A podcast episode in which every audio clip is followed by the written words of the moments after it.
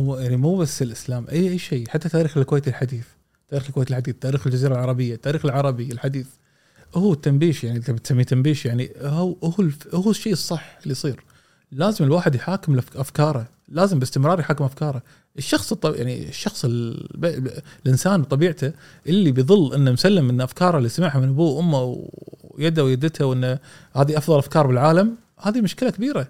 يسكر الباب وما بيعرف أحد ثاني. أنا عندي أحسن أفكار بالعالم. هذه مشكلة كبيرة. لازم الواحد يبدأ ينتقد أفكاره اللي اللي تلقاها بالوراثة اللي تلقاها من المدارس. ينتقدها. عاد لما ينتقلها ينتقدها إذا لقى إن بعضها صح ماكو مشكلة بالعكس خليه يتمسك فيها. بس الغلط يشوف شنو الأحسن شيء شنو الأشياء الثانية. فإن فكرة ان ننبش الأفكار لا ضروري هذا شوي. هذا الشيء الصحي أساسا بالحضارات بشكل عام إن تكون قابلة للانتقاد.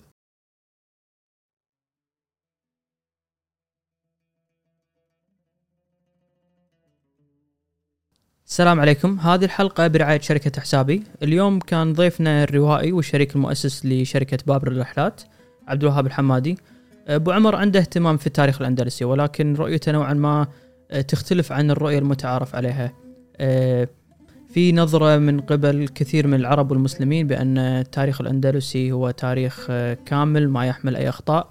أبو عمر يتحدى هذا الفكر ويوظفه بروايته ولا غالب. آه، أيضا أبو عمر عنده رواية ثانية لا تخصص رؤياك تتكلم عن الحالة الاجتماعية اللي سادت الكويت آه، في وقت الأحداث السياسية اللي صارت في 2012 آه، تطرقنا أيضا عن آه، الروايه الكويتية وشلون أبو عمر يعتقد بأن هي الآن تعيش أفضل حالاتها. آه، ختاما تكلمنا عن شركة باب للرحلات اللي تقوم برحلات أدبية ثقافية وشلون على الإقبال صاير على هذا النوع من الرحلات. آه، ختاما ودنا ننوه بأن الأفكار اللي تطلع في هذا البودكاست أفكار قابلة للنقاش وإحنا ندعو لهذا النقاش وهذا أحد الأهداف الأساسية اللي موجودة واللي انطلق منها هذا البودكاست. فندعو كل اللي يشاهدون هذه الحلقة بأن يشاركونا أفكارهم إذا كانوا يوافقون الضيف فيها أو حتى لو كانوا يختلفون ونشجع اللي يختلفون معاهم لنخلق حوار آه، يفيدنا كقائمين على هذا البودكاست وكشركاء مستمعين لهذا البودكاست. آه، نتمنى تستمتعون بهذه الحلقة. أول شيء مشكور كله أنسى الموضوع. مشكور على يتك أبو عمر. ما قصرت على على وقتك. الدعوه آه الله يسلمك. أنا مريت على مقالة آه ودي بصراحة يعني نستهل فيها. اسئلتنا تخص روايه ولا غالب. تفضل. آه تقول هي اللي أنا قريتها هو محمود عبد الشكور. إي نعم. آه، أعتقد بجريدة الجريدة نزل المقال. صح. آه، يقول فيها لعل رواية ولا غالب من أفضل ما قرأت في نقد نظرة العرب للتاريخ فبدلا من أن يصبح الماضي وسيلة لفهم الحاضر ولصنع المستقبل أصبح سجنا آه، ويستمر لأن لحد ما يقول إنه وأصبح الحد الهدف أن ننقل التاريخ البائد إلى الحاضر بدلا من أن نصنع تاريخا لأحفادنا بما حققنا وأنجزنا في واقعنا الراهن. آه، بيعرف آه،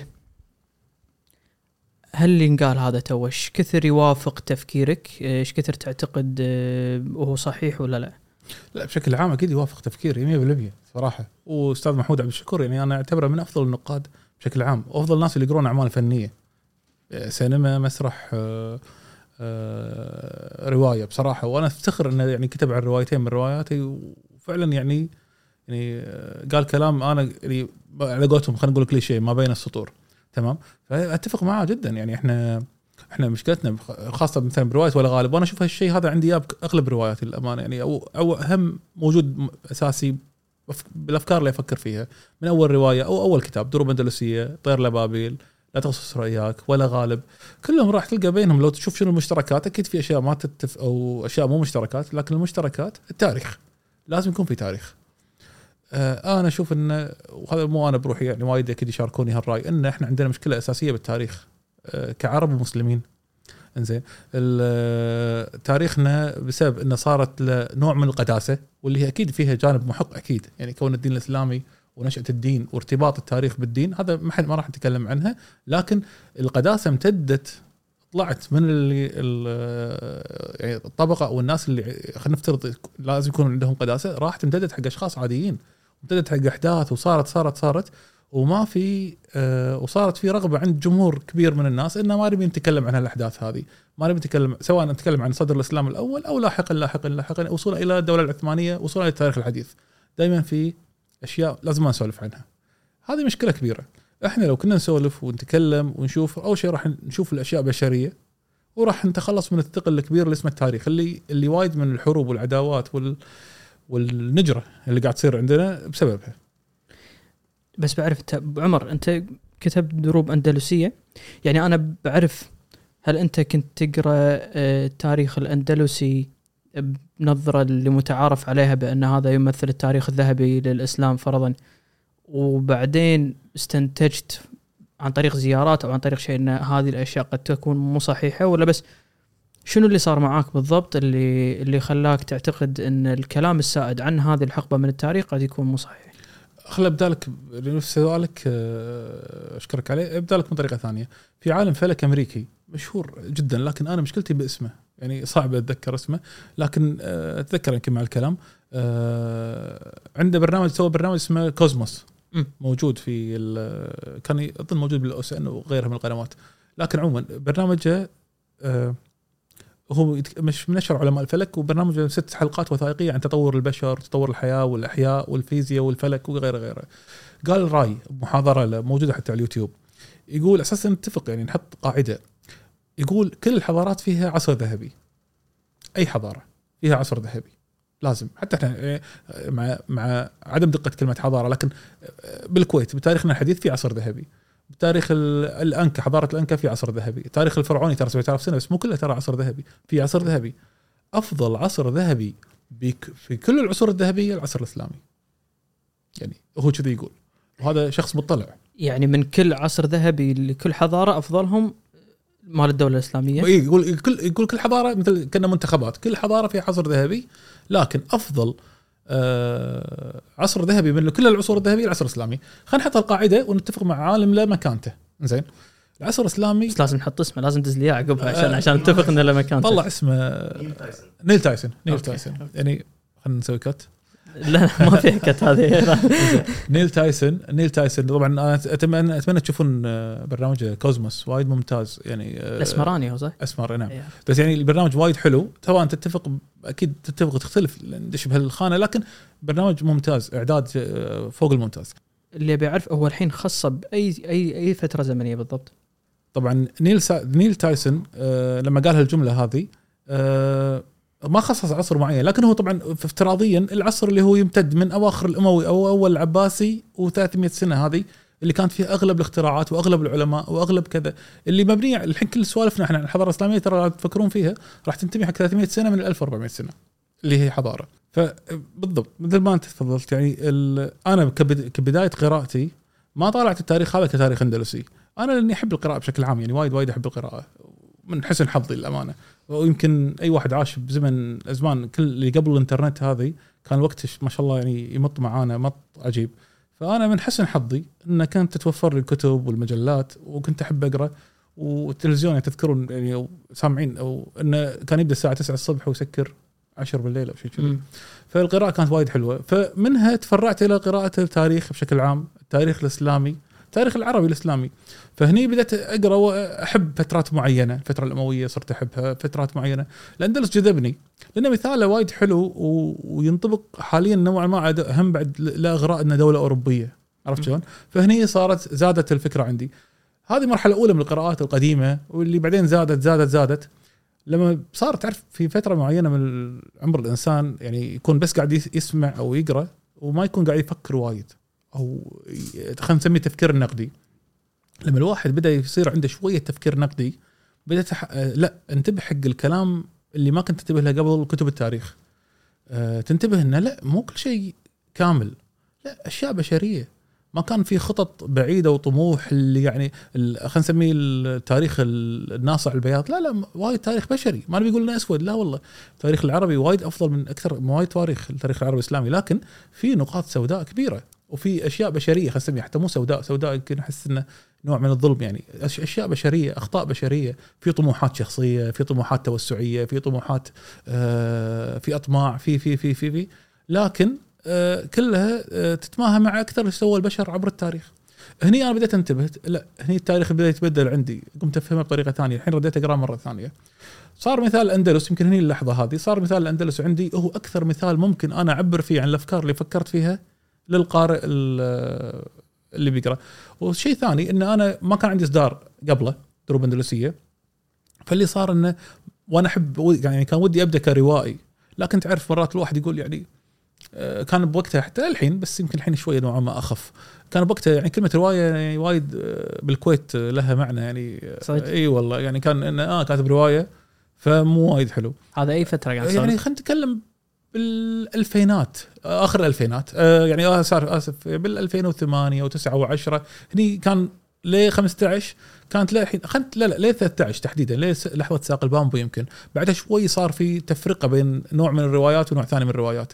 فقبلها قبل لحظة 2013 هذه كانت الرواية كلمة يعني مو وايد وايد زينة. فقلت أنا ليش ما أبدأ بكتاب نوعا ما تاريخي أدب رحلات وين ما تبي تصنفه تقدر تصنفه. هذا شيء.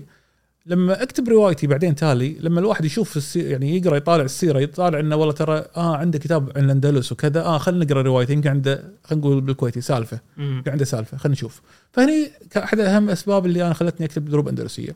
حاولت فيه أوصل حق نفس الفكرة اللي وصل لها محمود عبد الشكور الناقد آه، المصري المعروف آه وهي يمكن بآخر فصل. اللي جبت قصة غازي القصيبي الله يرحمه الوزير السابق السعودي لما راح على لما كان على البحر قاعد ويا له واحد أمريكي. فقال له- يعني صارت بينهم قصة. فقال الأمريكي قال أمريكا حالة ذهنية.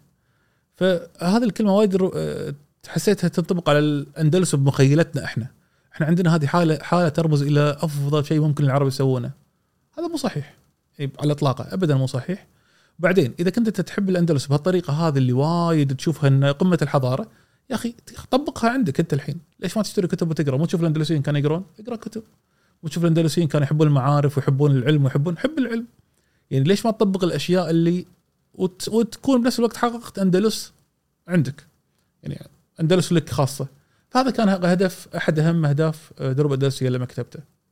أو عمر قبل تاريخيا أنا كني شفتك تحكيت عنها ب... ب... ما أدري وين بلقطة معينة ان عن منو منو كان موجود بالأندلس قبل. لا يدشون هالمسلمين. يعني حتى لو نوصل. قصتها بس. طبعا هو الأندلس بشكل عام يعني إذا بنتكلم مع انه موضوعها وايد كبير لكن آه، دائما يصير كل سنة يصير نفس العراك السنوي اللي بخصوص الأندلس. يوم 2 1 من كل سنة لأنه يوم سقوط الأندلس. فتبدأ معركة سنوية نفس معارك القرقعان وغيرها بالكويت. تصير معركة سنوية شنو فكرتها؟ أنتم لا أنتم كنتم محتلين بالأندلس، المسلمين كانوا محتلين، يردون عليهم ناس لا إحنا مو محتلين إحنا نشرنا العلم والعل وال والحضارة. بغض النظر يا جماعة الخير هذه الأرض ما كانت آه على قولتهم صحراء ولا كانت يعني آه خالية من البشر. إسبانيا أرض الحضارة في البشر وتوالي الحضارات عليها قديم قديم قديم وفي حتى يعني إذا ماني غلطان ثاني أو أول آه، أقدم مكان بالعالم مكتشف فيه حف- كحفريات عظام وغيرها يمكن علماء الأنثروبولوجيا أكيد ادق بهالمعلومة بإسبانيا يعني هذا من أقدم كهوف العالم فاسبانيا دولة وايد قديمة فمنو كان قبل العرب هناك؟ اللي كانوا قبل العرب القوط القوط كانوا موجودين قبل العرب، القوط كانت قبائل الجرمانية نزلت من الشمال وقبائل همجيه ت- تحضرت وتوطنت وعاشت بالأندلس أو مو الأندلس خلينا نتكلم عن إسبانيا بشكل عام. م. آه قبلهم منو كانوا؟ قبلهم الرومان، الرومان طبعا حضارتهم وايد معروفة وعلى فكرة أغلب أسامي المناطق هذه يمكن دائما الناس تنصدم فيها لما نقولها مع المعلومة وايد وايد بسيطة. لما نقول قرطبة، إشبيلية، آه غرناطة كذا هذه مو أسامي عربية يا جماعة الخير، هذه أسامي رومانية. صحيح؟ في ناس يقولون أسامي فينيقية طبعا، في آراء بالموضوع، لكن ما لا لا ابدا مو أسامي آه، عربية، تعربت مع الوقت وصارت طريطله، لا اسم قديم، اسم روماني. الرومان عندهم حضارة وبنوا حضارة وجسور، على فكرة الجسور الإسلامية اللي موجودة ونفتخر فيها انها اسلاميه بقرطبة مثلا، هذا جسر أساسا روماني. صحيح لما وصلوا المسلمين كان شبه منهار الجسر وهم صلحوه اللي هو آه، يعني أحد ال- الناس اللي دخلوا بالفتح الإسلامي هو اللي سواه جسر السمح بن خولان هو اللي اهتم بتوسعته ودز حق عمر بن عبد العزيز يبي فلوس أساس يوسع ويرتب الجسر. لكن هذه جسور موجودة وحضارة موجودة منو قبل الرومان قبل الرومان موجودين أكثر من حضارة. إيه، حتى الفينيقيين في مدن تأسست من الفينيقيين اللي هم انطلقوا من الساحل الشامي سواء من لبنان سوريا الساحل الشامي انطلقوا عندهم مناطق استعمروها اللي هي مثل بتونس قرطاج آه، قرطاج بتونس وسووا قرطاجنا الثانية أو قرطاج الثانية في إسبانيا. وسووا قادش بإسبانيا. ففي قبل الناس اللي هناك قبل وصول المسلمين. على فكرة أصلا اكتشفوا عملات ومقابر مسلمين تنتمي حق الفترة قبل دخول المسلمين إلى الأندلس. شنو معناته؟ إن الناس كانت تروح ترد فهذه دائما نقول يا جماعة هذه لا تقدسون المكان. يعني تأخذون لقداسة معينة. إن المسلمين بدأ تاريخه مع المسلمين. تاريخه موجود وحضارة موجودة بس إن المسلمين لما وصلوا هناك يعني ابي هذا الب- إيه، اللي يميز هال المسلمين لما وصلوا هناك خذوا من علوم السابقين لهم. آه، خذوا شيء يعني الأساسات اللي كانت موجودة معمارية وغيرها لأنه وايد تأثروا معماريا بالناس اللي قبلهم موجودين. دخلوا اللي تا... هم نفسهم القبائل اللي قلنا اللي, عنهم. اللي, اللي بقايا الحضارة الرومانية والقوط. كان عندهم مثلا آه، مو القوط الرومان. كان عندهم آه، بقايا معابد كبيرة وقناطر كبيرة اللي فيها الأقواس مثلا. وايد المسلمين بعدين تالي تأثروا منها. وبنوا على نمطها آه، جامع قرطبة وفي مدخل من سوريا اللي هو جامع ال- الأموي في آه، الشام دمشق. فالمسلمين كان معاهم مدخل حضاري استفادوا من الشام وهم حضارة الشام حضارة بيزنطية بالأخير. هم كانوا المسلمين هناك مستفيدين من الحضارة البيزنطية. إحنا نتكلم عن سنة 92 للهجرة. للحين المسلمين ما تطوروا وما وصلوا بالعلوم تطور الكبير.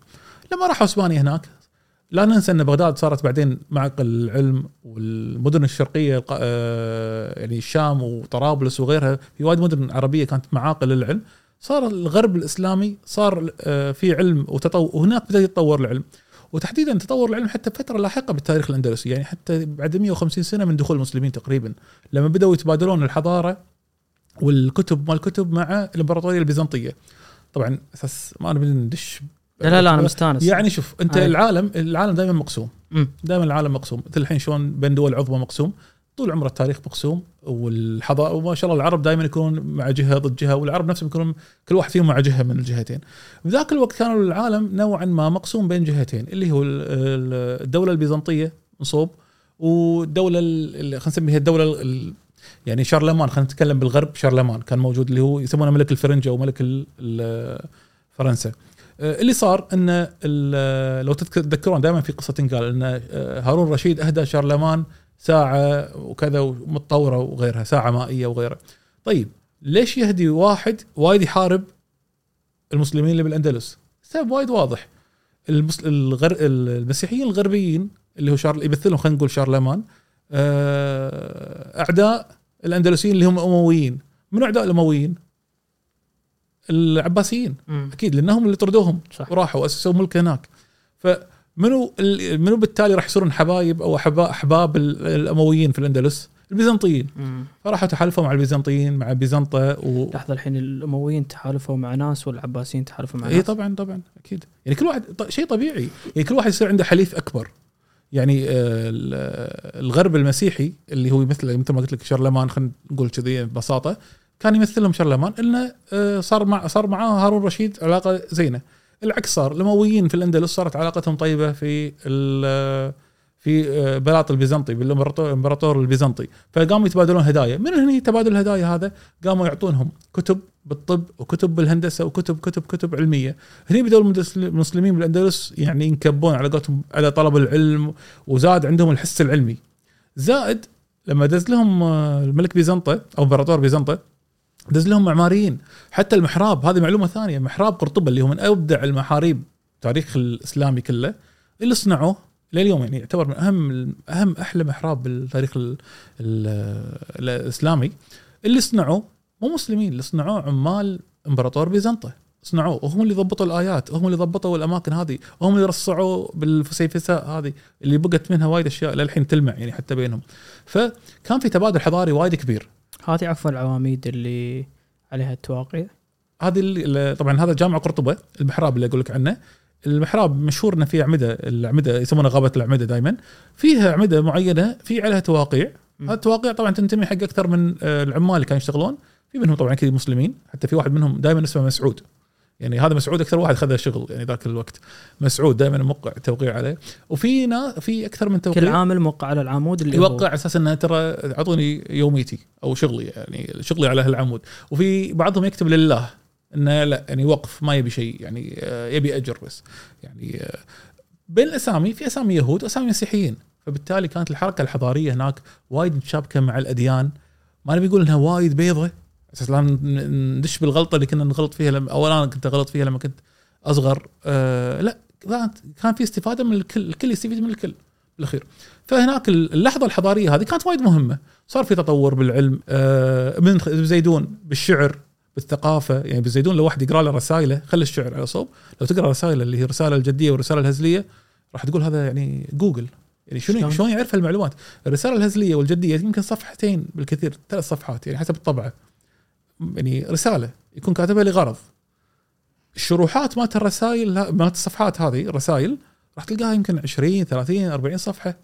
يشرح شنو مضمون. يشرحون مو هو طبعا يشرح الشراح يشرحون أيه. شنو كان يقصد بالجملة هذه والاسم اللي قطه هني منو هذا اللي هني الاسم المنطقة شنو يقصد فيها. فشروحات الكلام اللي يكون عنده يمكن يدلك على ثقافته. فناس تثقفوا ناس كانوا وايد منفتحين الحضارات. يعني شمالا كانوا ياخذون أشياء من كانوا وايد عندهم علاقة بال- بالشمال فرنسا. وعندهم علاقة حتى مع ال Vikings لأن ال Vikings هم دشوا عليهم تقريبا ثلاث أربع مرات بالأندلس وصارت في تبادل بعدين سفارات راح اليوم سفير كان, إي يعني كان في سفارة الأندلس في إيه فإحنا الدنمارك. لما نشوف كذي نقول آه يعني اللحظة هذه اللي هناك ما كانت مغلقة والمسلمين قاعدين بروحهم نقول بحجرة ومسكرين الباب عليهم وتطوروا. لا تطوروا لأسباب. منها ان الدين الإسلامي يحض على العلم منها إن التبادل الحضاري مع البلدان اللي دار مدارهم هذه كلها شجعتهم إنه يتطورون وتطوروا. عندهم أبو القاسم الزهراوي هذا هذا ظل كتابه بال بال بالجراحة. 400 و500 سنة يتدرس. إن من أفضل الكتب بالجراحة. أدوات الجراحية إلى اليوم بعضها تستخدم بعد تطوير طبعا. هذه آه، في عنها أفلام وثائقية انحطت. الزهراوي كاسم للحين يطلق على أجنحة بمستشفيات بإسبانيا. انه من كثر ما هو شخصية طبية معروفة. فالعلم هذا تطور بسبب بيئة تشجع العلم تشجع الحضارة تشجع آه، تبادل المعلومات. فيمكن هذا اللي بوص... آه، من الأشياء الصغيرة اللي بوصل له. إن الواحد ما راح يتطور إذا كان يبي ينغلق على نفسه. وخلنا نسكر وما نبي ندخل أحد معانا وإحنا ترى بروحنا مكتفين بذاتنا. الاكتفاء هذا دائما بداية ضمور أي مجتمع أتوقع. أنا أنا لأن قاعد أحاول أحلل ها، يعني واضح إن إذا انخلقت عندك بيئة تبادل أفكار وعلم فهي بيئة ناجحة تطور من أي مجتمع موجود. يعني قاعد أقارن يمكن الأندلس نفس التطور صار مع العراق يمكن لقربهم من الإمبراطورية الفارسية حزتها فانخلقت نفس البيئة. طبعا أكيد تطور العراق تطور يعني العراق طبعا كان تطورها العلمي طبعا هم بعد يعني هو هم في أشياء وايد فاق الأندلس للأمانة يعني العراق كان بغداد يعني موطن مواطن العلم يعني دار الحكمة والمأمون وغيره. لا وارتباطهم بالفرس والحضارات اللي كانت تيها من كل مكان هذه وايد أثرت. بالمدخلات اللي بالحضارة أتكلم بالدولة العباسية الدولة العباسية وايد استفادت من من الأشياء اللي صارت بوقت الدولة الأموية، الأموية كانت فتوحات فيها أو يعني أو أكبر توسع صار بالتاريخ الإسلامي بوقت الدولة الأموية، بعد الأموية ما توسعت الدولة الإسلامية إلا يعني أشياء بسيطة. فهم الأمويين وايد فتحوا ال- الأرض بالتالي دشت شعوب وايد بالاسلام، هالشعوب عندها حضارات وعندها علوم وعندها عندها عندها وبعضها أسلم بعضها ما أسلم، هذه كلها أشياء حضارية دخلت وتمزجت مع بعض ونتج منها انتجت منها مدارس فكرية كبيرة. يعني في وايد ناس يقولون المعتزلة وغيرهم مدارس فكرية لها أصول أساسا بالديانات السابقة. يعني في ناس يقولون لها أصول بالمسيحية اللي موجودة كانت بشبه اللي كانت موجودة بالعراق واللي يسمونها مثلا المذهب النسطوري. يقولون المذهب النسطوري المسيحي اللي كان بالكويت على فكرة وبالساحل اللي هو الخليجي يعني كانت مثلا الكنيسة اللي بالفيليتش اكتشفوها كنيسة نسطوريه المذهب النسطوري كان منتشر. هذا المذهب واحدة من تمظهراته بعدين وطلع تطور ولما ما أسلموا الناس تطور وصار مذاهب مشهورة مثل المعتزلة وغيرها. الحين شكل الاندلس أو. شكل ال- ال- الدولة الإسلامية في الأندلس يعني نفس الحدود الإسبانية. يعني هل وصلوا لقمة الشمال ولا في لحظات معينة اي في لحظات معينة. يعني باول الفتح الإسلامي كانوا وايد سريعين بال يعني أسرع يمكن يعني شوف على أساس يدخلون إسبانيا دائما تنقال الجملة هذه يعني مو من آه، تأليفي اللي هي إن المسلمين استغرقوا عشان يدخلون إسبانيا 92 سنة من لحظة بداية الإسلام إلى لحظة الدخول 92 سنة. إسبانيا خذوها بثلاث أشهر أربع أشهر يعني بمدة بسيطة خلينا نتكلم. فبسرعه كانوا يتوسعون ينتشرون بإسبانيا لأسباب وايدة انه كانوا الناس اللي بإسبانيا مرهقين من ال- الحكم القوطي كان الضرائب وايد عالية عليهم وكان كانوا ظالمينهم. فرحبوا بالمسلمين ترحيب يلا حياكم يعني دشوا عندنا فتوسعوا وتمددوا بشبه الجزيرة الإيبيرية. بعدين المسلمين طبعا آه، والمسيحيين سووا شغلة في بعضهم فلول القوط اللي كانوا يحاربون المسيحيين. راحوا آه، تحصنوا بمنطقة في آه، شمال إسبانيا بالنص اسمها صخرة كابادوغا والحين اسمها صخرة بلي. لأن معاهم فارس اسمه بلي. هالفارس هذا تحصنوا معاه؟ قالوا يمكن عددهم 300 كذا فارس. تحصن هناك المسلمين قالوا يبغى خلاص خلهم بالجبل هذا وخلهم يقعدون هناك وإحنا علينا بالأرض الباجية. هناك بدا التمدد المرة الثانية المسيحي. ال- ردا على سؤالك في لحظات معينة إي كانت كانوا المسلمين فارضين سيطرتهم على أغلب أغلب بس اللحظات هذه وايد قليل. يعني بد- بداية ال- ال- الحكم العربي هناك بدايته وفي لحظة حاج الحاجب المنصور الحاجب المنصور اللي هو يسمونه من أقوى حكام اللي حكموا الأندلس اللي هو خلينا نقول أنهى الدولة ال- حتى الأموية نوعا ما. أه الحاجب المنصور كان وايد قوي بسبب قوته أه قدر يتمدد ومرة ثانية ياخذ شبه الجزيرة الايبيريه لكن المسلمين بشكل عام لو تشوف شبه الجزيرة الإسبانية هي شكلها كأنها مربع. راح تلقى المسلمين دائما عبر تاريخهم متمركزين بالثلث الأخير. لو قسمتها ثلاث أجزاء راح تلقاهم بالجزء الأخير تقريبا. اللي هو الجنوبي مع شوي أقرب لسرق وسطى مثلا يعني هذا يسمونه الثغر الأعلى. هذا الرقعة اللي كان عليها المسلمين قبل. لكن تأثيرهم تعدى طبعا. هالرقعة وصل فرنسا وصل الدنمارك وصل أماكن وايدة. إيه أنت عندك رحلات أدبية نسميها اللي تروح فيها الأندلس. فاكيد تحتك مع ناس إيه يعني ما أنا ما أبي أقول عامة الناس ولكن المثقفين من الإسبان اللي يفهم ويعرف بالتاريخ. هم شنو ردهم؟ يعني هل هم عندهم رد لما يسمعون الفكرة العامة هذه اللي دائما عند المسلمين بأن إحنا سوينا الأندلس وهذا كله وأنتم خذيتوه منه بس بعرف وجهة النظر الثانية شنو؟ شوف يعني من خلال انطباعي أو معرفتي يعني أكيد آه، ما راح أكيد آه، مو شيء علمي اللي قاعد أقوله بس يعني انطباعي ومعرفتي البسيطة. اللي صار إن حسب قراءتي المؤرخين الأسبان كل ما ترد لورا راح تلقاهم وايد متعصبين. كل ما ترد يعني أقرب للحادثة 20 نفسها. سنة ورا 30 سنة 50 100 راح تلقى المؤرخين كانوا متعصبين أكثر حق الفكرة الإسبانية وأن المسلمين دخلاء خلينا نسميه بين قوسين دخلاء. كل ما تقرب على الفترة اللي إحنا فيها الحين حاليا راح تلقى لا لا وايد بدأوا يفهمون الدور ال- الإسلامي ويفهمون لا والله العرب كانوا جزء منه. ولا لا أصلا إحنا يب... إحنا هم مثلنا هم إسبان. كذي وصلت معاهم مرحلة. على فكرة في رأي وايد آه، قوي موجود وكتبه واحد إسباني بكتاب وايد مشهور تترجم بأول التسعينات والحين ترجموه كامل دار نشر كويتية. اسم المسلمين آه، العرب هو العرب لم يغزوا الأندلس الترجمه مالت الكتاب. هل الإسباني هذا بالسبعينات قال كلام؟ قال أصلا كل فكرة الفتح طبعا هو رأيه ثوري للأمانة كان يعني قال كل فكرة الفتح الإسلامي هذه أصلا مو صحيحة. هذه خرافات اخترعت لاحقا. المسلمين دخلوا مثل ما دخلوا إلى آه، شرق آسيا. يعني الحين مثلا الحين خلينا نتكلم ماليزيا. مسلم فيها مسلمين صح. سنغافورة فيها شوي مسلمين. الفلبين كانت كانوا مسلمين. شو وصل الإسلام هناك؟ من الفتوحات اللي راحت لهم؟ تجار. يقول أسلمت أو تعرفوا على الإسلام عبر التجاره رأي ثوري عنده وانه في شخصيات إسبانية وفي شخصيات مخترعة. رأي ثوري لا يعني قابل للنقد أكيد. لكن اللي الثابت إن في ناس يقولون لا أصلا ابن زيدون وابن خل... آه، ابن زيدون وابن رشد وغيرهم هذه أسامي عربية صحيح لكن أصولهم قوطية أصولهم إسبانية الناس اللي كانوا عايشين. آه، من كثر ما افتخروا بالحضارة الإسلامية والعربية تسموا من أوائل تسموا بأسامي عربية وظلوا مكملين عرب صاروا كأنهم عرب. هذا شيء. آه فخل أقول لك هالقصة. يعني مثلا أنا كنت أتمشى في متح المتحف الأركيولوجي بمدريد تمام؟ آه وفي قسم طبعا المتحف الأركيولوجي اللي بمدريد خاص بكل التاريخ اللي موجود في إسبانيا التاريخ الأركيولوجي المكتشفات وغيرها. ففي قسم وايد ممتاز للتاريخ الأندلسي يعني وايد وايد حلو. فرحت له وقاعد طالع المعروض وحتى مو بس الاشياء المعروضه حتى الشروحات وايد حلوة. الموكيت اللي مسوينه يعني مسوين مج- مجسم حق الجامعة اللي بقرطبة وايد ممتاز. على الشكل الأصلي ماله اللي قبل لا يصير في كاتدرائية. المهم لقيت طلبة مدارس تقريبا خلينا نتكلم أولى ابتدائي شيء كذي يعني صغار. ومعاهم آه، أبلة و- ومدرس وقاعد يتمشون فرحت أنا سألته يعني سلمت وكذا آه، قلت له ممكن تتكلمون إنجليزي؟ قالوا إيه. سألته قلت له يعني إذا تسمح بسؤال قال لي تفضل. قلت له أنت الحين شنو قاعد تقول حق الطلبة. الصغار. إيش قاعد تقول تسولف لهم؟ شنو اللي قاعد تقول عن هالمكان هذا؟ أنا طولوا فيه لاحظتهم. يعني مو عبور. كانوا يسولفون عنه بضمير حسيتهم. فقلت لهم شنو الشيء اللي قاعد تسولفون عنه؟ كان يقول لي قاعد نقول لهم ان هذا تاريخ عن تاريخ الأندلسي. قلت له اي أدري.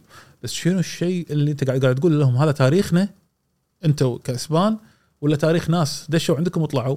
يقول لا هذا تاريخنا إحنا. قلت له الحين شوف أنت الأندلسيين شنو أسبان؟ قال لي إحنا نشوفهم أسبان. يقول هذول كانوا ممثلين بالحضارة عندنا هذول ناس أسبان.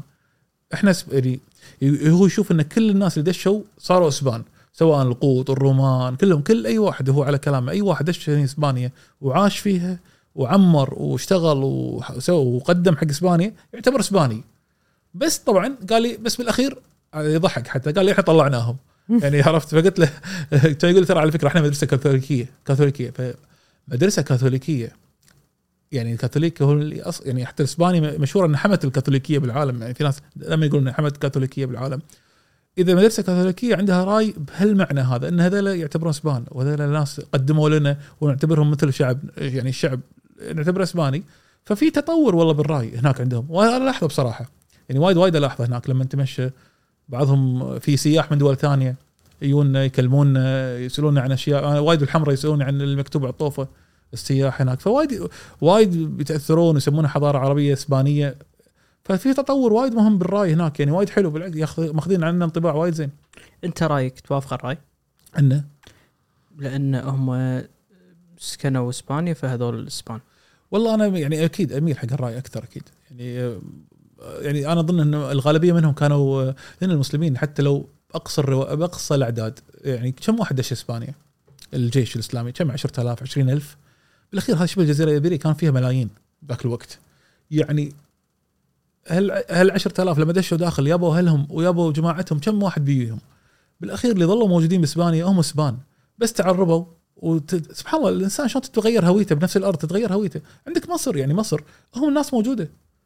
مرت مر عليهم الإسلام مروا عليهم طبعا لو تبي تعدد المراحل هم الناس موجودة يعني صحيح يدشون الناس من برا لكن خلاص الح- الحضارة تتغلب تفرض لغتها تفرض الدين تفرض الأمور هذه كلها ويصير تغيير. تطلع الحضارة تدش حضارة اللي بعدها. والناس ترى غالبا ترى ما يتغيرون. يعني يبدلون الدين يظلون موجودين. مسلمين كانوا موجودين بإسبانيا. عشان في رأي أن مو كل المسلمين يطلعوا من إسبانيا بال... بال... بعد السقوط يعني غرناطة. مو كل المسلمين يطلعوا في ناس يقولون صحيح في ناس راحوا المغرب راحوا الجزائر راحوا تونس. صحيح هالكلام. في ناس راحوا مسلمين راحوا أمريكا الجنوبية.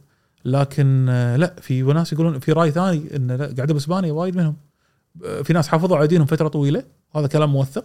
في ناس آه، غيروا دينهم بسرعة لأن أنا دائما هالموضوع هذا يأذيني.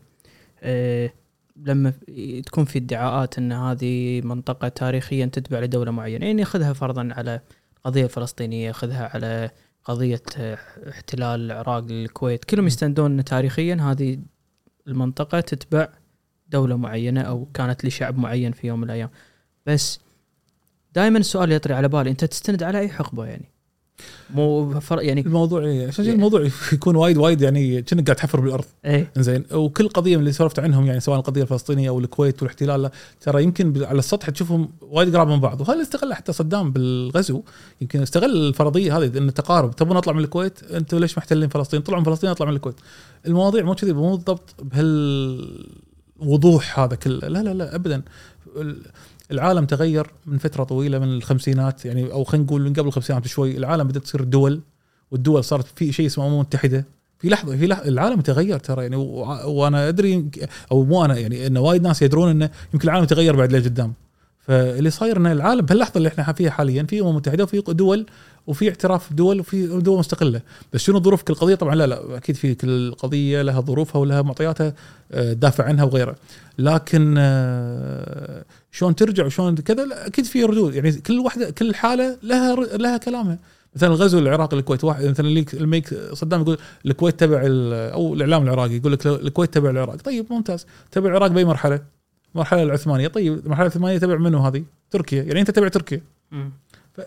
يعني عرفت ما تخلص. المقولات اي ما راح تخلص هذه. خلاص يعني في لعبة تعرف الكراسي الموسيقية؟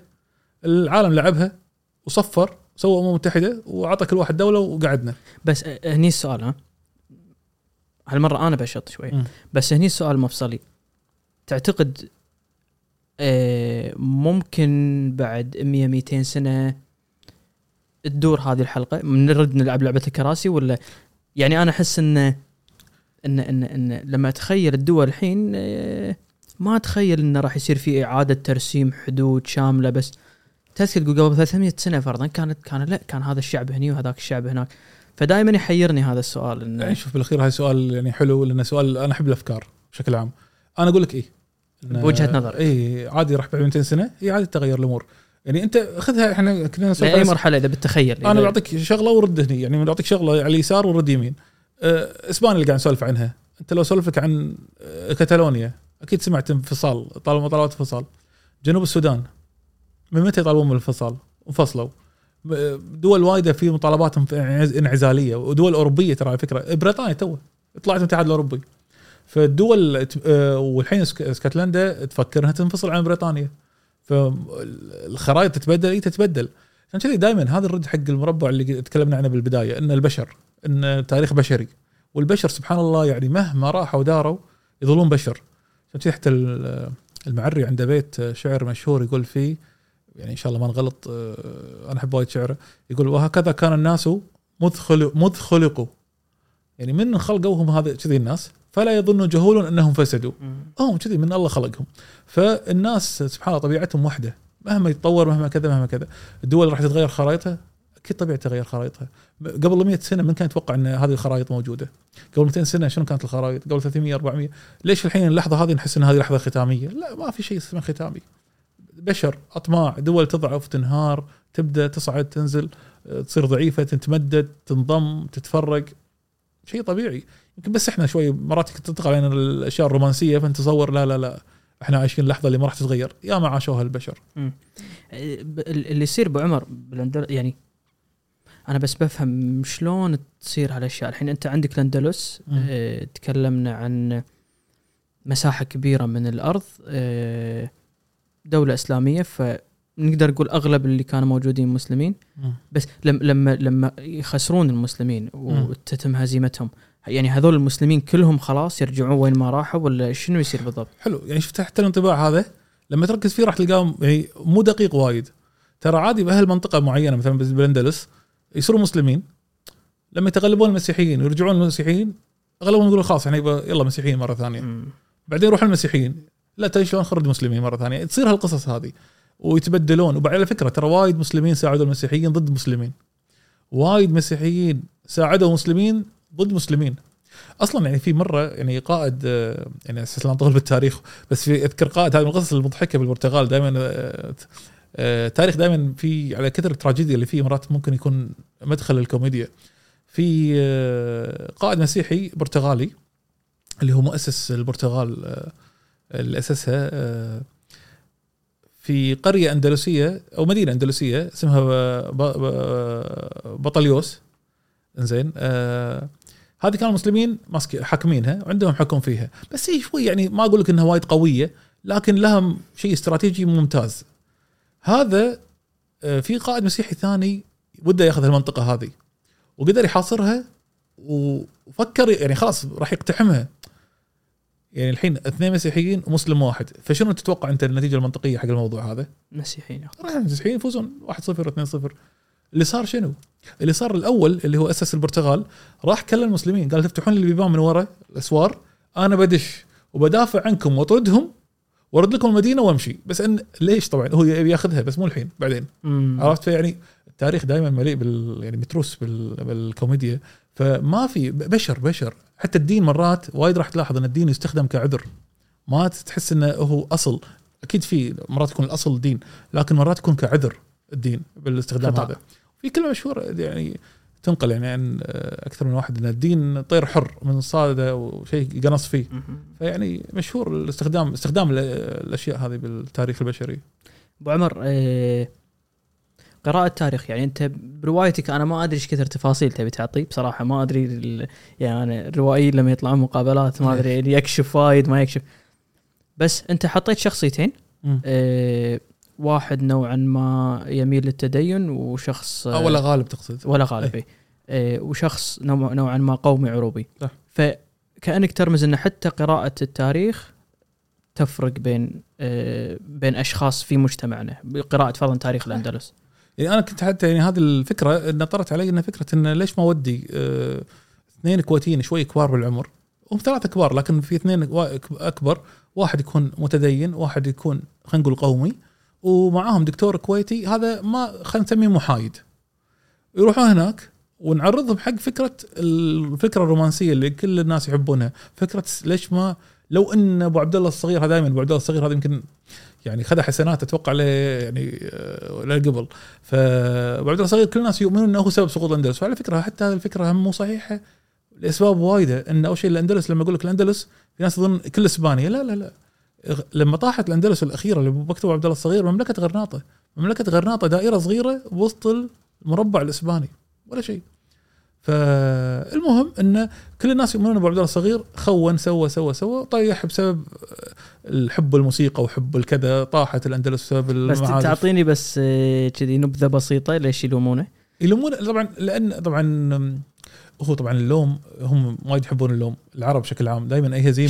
لازم إي شماعة يعني آه، يحبون اللوم وايد الأندلس لحظة وايد حلوة مملكة غرناطة خاصة القصر الحمراء موجود لليوم. الناس تزوره يسمونه بير نفط باسبانيا يسمونه القصر الحمراء. انه يدخل لهم أكبر مدخول آه، كمادي يعني آه، آه، باسبانيا كأثر.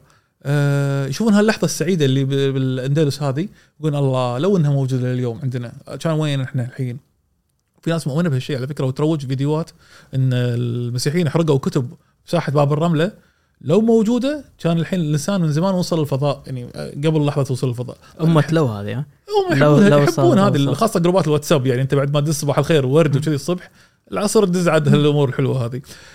اللي صار إنه آه، أبو عبد الله الصغير ريال آه، طبعا مملكه بني نصر اللي هي إحنا نسميها بني نصر في ناس يسمونها بني الاحمر في لها أكثر من اسم بذكاء مؤسسها قدر إنه يستقل. كانت بتروح يعني أرض قاعد تروح الأندلس قاعد تروح اللي هي الإسلامية قاعد تروح.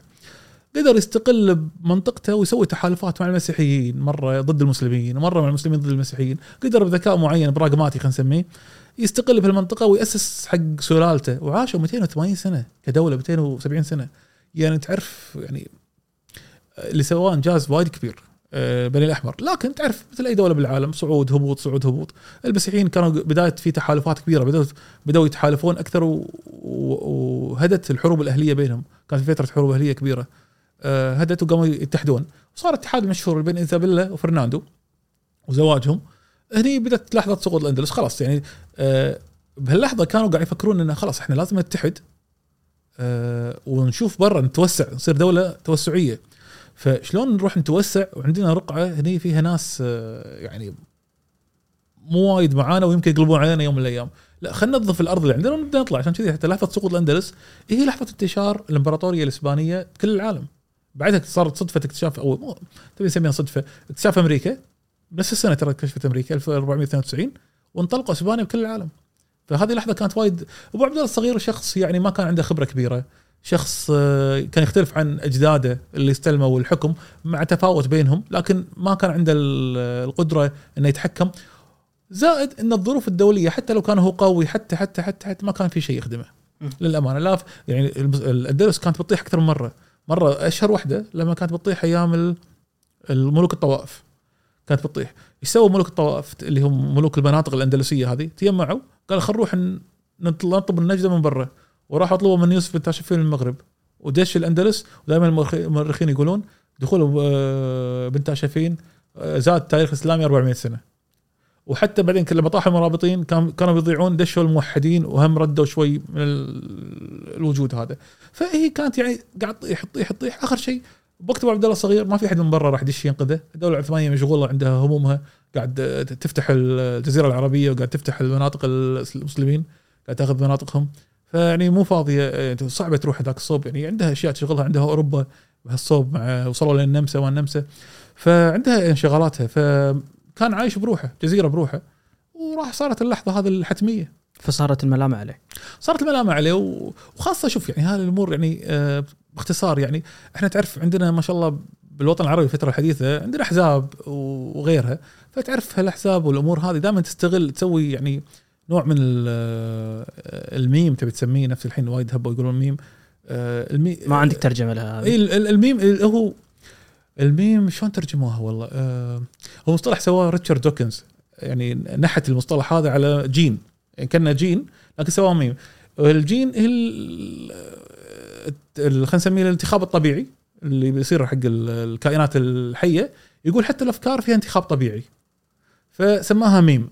وبالعربي والله تصدق حتى ترجموها الميمياء أو شيء كذي إذا ماني. غلطان. في كتاب واحدة لبنانية كتبت عنها رسالة دكتوراه حلوة بس أظن ترجموها الميمياء. ما أدري إذا في لها ترجمة ثانية. عموما ال... في يرخ- يختزلون شخصية معينة عشان يقصدون حكام معينين يعني راح تلاحظ أنت في لحظة من اللحظات يا أخي حكام ملوك الطوائف هذول متى يروحون من من الوطن العربي. شنو الرابط؟ يبي يقصد ناس معينة، متى يروح أبو عبد الله الصغير و... وكذا، فدائما يرمزون يرمزون يرمزون، خلينا نسميه ترميز. آه، أبو عبد الله الصغير من أكثر الناس اللي يستغل بهالموضوع هذا تاريخيا إنه يرمز إلى الشخص الضعيف، الحاكم الضعيف اللي يسقط الدولة، فأي. واحد يبي يتكلم عن حاكم معين يبي يرمز لأن هذا راح يودر دولته أو راح يضيع الدولة فخلينا نسميه ابو عبد الله الصغير. وظل هالمصطلح موجود. رد على سؤالنا هو كان في سؤال قبل آه. أنا وياك نسيناه إيه اللي هو قراءة ال قلنا شخص متدين وشخص قومي اي الرواية اي فهني كانت الفكرة يعني شكرا إنك رديتنا على إيه. الجاده مرة ثانية هني كانت الفكرة إنه ليش ما اخلي القارئ يدش معانا هناك يروح تعرف في باب دائما لما ندش القصر الحمراء في باب مشهور آه، ممر معين يسمونه باب الطباق السبعه هذا الباب يقال إن من دائما المرشدين يقولون هالكلمة هذه إن من آه، سقوط الأندلس. أبو عبد الله الصغير لما طلع من القصر طلب من الملكة ايزابيلا وفرناندو زوجها إن الباب ما ما ينفتح بعده يطلع منه ويسكرونه بعده. فقالوا له خلاص تم. وقفلوا الباب. والله حافظوا على كلمتهم يعني خلينا نتكلم بصراحة. يعني لليوم آه، قافلين. لا لا يفتحونه مرات حق التور. عموما فأنا قلت ليش ما اخلي هالباب هذا؟ آه، يأشر لهم واحد ويقول لهم تعالوا روحون دشون الباب؟ ينتقلون زمنيا إلى 1492 لحظة سقوط الأندلس قبل أيام من سقوط الأندلس. وخلينا نشوف ورونا إيش تبون تسوون تحافظون على المدينة هذه. لأن كل واحد فيهم كان يتحدى الثاني إنه يقدر يرد الأندلس يعني ال- ال- أو ال- شو الفترة الزمنية أول شيء اللي هم فيها بداية؟ هم ب 2011 بلحظة حرب يعني حرب دخول الأمريكان على العراق. لحظة الغزو الأمريكي العراق آه، 2000 و آه، 2002 شهر آه، آه، 12 أظن ديسمبر لحظة الرواية طبعا. فكانوا يقارنون هذا حتى كانوا مرات لما يقعدون بالمطعم يشوفون قناه آه، قنوات فضائية قاعد تعرض ال- آه، الجنود الأمريكان واستعداداتهم حق دخول ال- العراق. فكان في يعني فكانوا يقارنون عفوا لحظة سقوط العراق بلحظة خاصة إنه كان إيه بالضبط كانوا معاه مرشد فلسطيني يعني من اصل فلسطيني فكان يصير بينهم مناقش مناقشات يعني خلينا نسميها يعني حادة. آه، بينهم لأن الفلسطيني كان يؤمن بأشياء معينة وكان حتى عنده ميدا- ميدالية آه، عليها صورة مثلا صدام حسين. طبعا هذه كلها لها استخدامات يمكن بالرواية. يعني تالي راح تعرف إن ال- الروائي اللي كتب الرواية آه، الفلسطيني اللي خذ من القصة كان عنده ميدالية على صورة شيخ جابر. مم. بس هو غيرها على أساس ظروف الرواية. فيوريك شنو شنو ممكن يغير الروائي يمكن يغير الواقع ويخليه إلى رواية. آه ويطلع يعني آه، فاستغلت الفرصة هذه اللي صارت خاصة الفلسطيني طلع كان عايش بالكويت بالغزو وابوه كان دكتور وطلع وهو اللي شاف يعني واحد منهم شاف المتدين شاف حادثة الشيخ فهد الأحمد. ال- القومي لحظة سقوط الكويت كان بالقاهرة وكان عايش لحظة كان كاتب مسلسل إذاعي عن سقوط غرناطة وشاف الكويت تطيح. فكنت أحاول أخلي نوع من المحاكمة مو أنا اللي أسويها أنا أحط كل حيثيات المحاكمة وأخلي القارئ وهو يقرأ يمر على التاريخ هذا كله عاد يبدأ يتساءل يتساءل ويحاكم نفسه يعني ويحاكم أفكاره. إيه، بس ممكن يعني لأن أنا قاعد أحاول ف... يعني أف... مو أنا قاعد إيه، أتوقع أن نظرة الشخص المتدين ل... لتاريخ الأندلس وغيره أنه والله هذه الدولة الإسلامية وشوفوا الدولة الإسلامية بعزها لوين وصلت. بس تفكير الشخص القومي العربي هل ممكن يفرق عن هذه؟ أو بخيالك أنت يعني؟ لا فروقات بسيطة. فروقات بسيطة يعني عن التفكير الإسلامي خلينا نسميه الإسلامي المتدين. القومي هم يشوف هذا امتداد حق القومية العربية. يعني على فكرة وايد اللي كتبوا عن تاريخ الأندلسي بالخمسينات والاربعينات وقبل قبل قبل ترى اغلبهم يعني لا يعني بالأربعينات والخمسينات قوميين. ناس قوم ياخذون هذه فكرة قومية عربية. هذه يعني الفكرة الاندلسيه هذه توهج الفكرة العربية اللي صارت في الغرب ومدت آه، وهي اللي بدت منها عصر النهضة وكذا كذا. نفس نفس الأفكار ال- الدينية لكن مع تغيير المصطلحات. لا، حضارة عربية وإحنا هذول العرب مع إن يعني وايد منهم أصلا ما يعتبرون أصول عربية يعتبرون الأمازيغ يعني أو. البربر حسب التسميات القديمة إيه، تحدى خيالك مرة ثانية إيه، لو لم تتم هزيمة المسلمين خيال أبو عمر شلون يتصور لك؟ للأمانة الإجابة موجودة بالرواية يعني. واحدة من الإجابات موجودة بالرواية يعني ما حرام عاد نحرقها يعني. يعني واحدة من الإجابات في أنا كانت عندها فكرة الرواية كانت النهاية كنت بكتب ثلاث نهايات واخلي كل واحد ينقي لي النهاية اللي يحبها اللي يحبها قلبه يعني بالأخير. يعني كان في أكثر من نهاية. لكن عندي أنا صارت نهاية معينة يعني بهالحالة هذه. تشويقيا اي يعني لما صار انه صار والحرقه والله. بس يعني لا لا مو شرط ولا يعني هم راحوا أساس ينقذون الأندلس وصارت لهم أحداث معينة و... وقدروا. فنشوف شنو صار. يعني ففكرة نشوف شنو صار. لأن في أكثر من رأي بالأخير. هذه الأمور على فكرة برا ترى هذا شيء يعني أنا اللي يعني هذه الرواية ولا غالب هذه يسمونها من جنس روائي يسمونه التاريخ البديل التاريخ البديل آه والتاريخ البديل هذا برا ترى لا أرفف خاصة روايات متخصصة بالتاريخ البديل وفي قنوات باليوتيوب بس تتكلم عن التاريخ البديل لو هتلر مات وما قام يعني ما قام الصبح من النوم شنو كان بيصير بالحرب العالمية. الثانية؟ لو إن الروس صار فيهم كذا كذا إيش بيصير شيء؟ لو الأمريكان ما رضوا آه، أو ما وافقوا يدشون بالحرب العالمية الثانية وافتراضات وتمشي يمشي السيناريو. هذه الأمور ترى وايد حلوة. تحرك ال- العقل وتخليه يفكر يفكر أكثر. انه سبحان الله إذا في أحداث مرات تصير. إحنا شفت الكويت الغزو. شنو التصويت ال- شنو النسبة الأرقام مالت التصويت بالكونغرس على آه، تحرير الكويت؟ راح تشوف الأرقام يعني مو مو أغلبية. شنو يعني راح تستغرب؟ هذا إي موضوع الغزو يعني في وايد تحط في ناس تحط فرضيات خرع يعني إنه لو أعتقد الانتخابات الأمريكية كانت قريبه بوش كان يحتاج شيء ف... يعني الرئيس الأمريكي الحالي هذا اللي هو الحين بايدن كان ضد القوات دخول القوات الأمريكية لتحرير الكويت. يعني من الناس اللي صوتوا ضد. فتخيل ماذا لو. فماذا لو هذه يعني وايد تفتح. أنا حبيت إني تكون عندي بالرواية هني. وأنا أحب عموما ماذا لو لأن خاصة انه في كاتب أنا وايد أحبه برتغالي اسمه خوزيه سراماغو. آه، جوزيه سراماغو. آه، هذا مع- معانا بلا تخصص رأيك. موجود صح. عنده عنده دائما كانت في في واحدة من رواياته اسمها كل الأسماء موجودة مع البطل أغلب الرواية. هذا الكاتب وايد من رواياته تعتمد على ماذا لو. يعني عنده رواية على فكرة فيها مسلمين وغيرها اللي اسمها قصة حصار لشبونة وأنا وايد أحب الرواية. شنو فكرتها؟ إن المحرر كتب كان معطينا كتاب تاريخ برتغالي فقاعد يتكلم عن التاريخ البرتغالي وقال إن المسلمين آه، آه، استعانوا المسيحيين بال أو البرتغاليين بالمسي... بالجنود الصليبيين في حرب في حربهم على المسلمين. فالمحرر مل من الكتاب، الكتاب وايد فيه غلطات. وغلطات غلطات مو طبيعية. اللي مؤلف الكتاب الأساسي وايد غلط عنده غلطات تاريخية. فمل كان يضحك كان يكتب لم يستعن. لم يست بس غير حط لم. وقدم الكتاب وانطبع الكتاب. وطحوا عليه بس ما انتشر الكتاب. فراحوا يقولون له أنت ليش سويت كذي؟ وليش ما سويت كذي؟ فقالوا له زين انت شلون؟ ما راح ن- أو ما راح نجازيك. كمل الكتاب وفقا للنظرية اللي أنت تكلمت فيها. لأنه ما استعانوا ببعض. فيكتب كتاب يكمل إن لشبونة شلون طاحت قصة حصار لشبونة شلون طاحت لشبونة بهالفكرة هذه. عنده كتاب آه، عنده رواية ثانية اسمها الطوف الحجري. إذا شبه الجزيرة الايبيرية انفصلت عن أوروبا وراحت بروحها بالبحر شو يصير؟ بإسبانيا والبرتغاليين. لو إن لو العالم كله صار عميان العمى روايته المشهورة كلها دائما عنده لو. وأنا وايد أحب اللو ف فهني حبيت أجربها بعد من التجارب اللي حبيت أسويها. في ولا غالب. والحمد لله يعني مقروئيتها كانت حلوة بال بالحضور العربي. يعني في ناس حتى قالوا أنت يعني أنت هل بس تبي تكتب عن أندلس؟ لا لا كانت فكرة مختلفة تماما عن دروب أندلسية. ما في يعني ما ما طرت علي دروب أندلسية. يمكن أنا كنت قاعد أشتغل برواية بعد ما خلصت اللي هي لا تقصص رؤياك واللي وصلت هذه اللي يعني وايد عرفتني على الناس بالوطن العربي بسبب جائزة البوكر آه لما وصلت القائمه الطويله آه كنت أشتغل على رواية كويتية. يعني اسف هي أكيد رواية كويتية. لكن آه اشتغل على رواية وايد وايد الكويت فيها. آه وصلت فيها يمكن أمس حتى قاعد شيء أقرأ وأعدل فيها 400 وشيء صفحة وللحين ما خلصت. يعني وايد وايد حجمها كبير. فقلت ما ينفع راح أطول. راح تاخذ مني وقت طويل. هذه محت- محتاجة شغل كبير. خل أشوف أفكر لي. وطرت علي فكرة الكويتيين اللي يروحون الاندلس آه، بذيك اللحظة وحاولوا ينقذون آه، غرناطة. هذا المساحة اللي أنت تشتغل فيها اللي هي ولو انها كانت يعني على شكل رواية بس انت قاعد آه، في حالة نوستالجيا مخلوقة عند ال- ال- المسلمين بالحاضر بينهم وبين الفترة الزمنية بالأندلس. انت قاعد تتحدى هذه النوستالجيا نوعا ما وتقول مو كل الأفكار هذه صحيحة.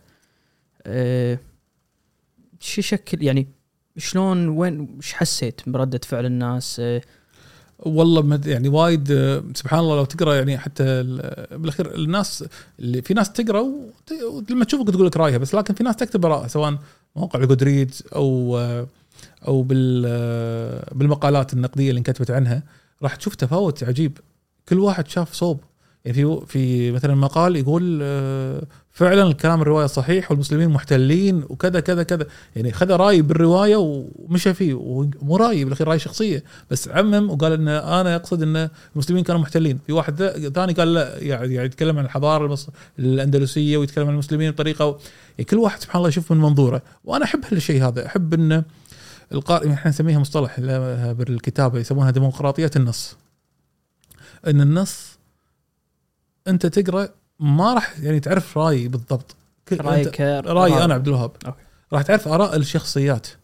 منو اللي تصير؟ عشان في وايد ناس تضايقوا من يعني في ناس متدينين تضايقوا انه ليش شخصية متدين صايرة كذي؟ في ناس قوميين. ليش طلعت القوميين بالطريقة هذه؟ انت أنا هالشيء أنا أستانس عليه للأمانة يعني. أنا وايد أحب ال يعني شوف الاستفزاز في استفزاز مو حلو لكن أنا مرات الاستفزاز اللي يكون عبر الشخصيات والكتابة الروائية أستمتع فيه. يمكن أنا وايد كذي وايد تجربة يعني روائي مثل نجيب محفوظ أنا وايد أحبها.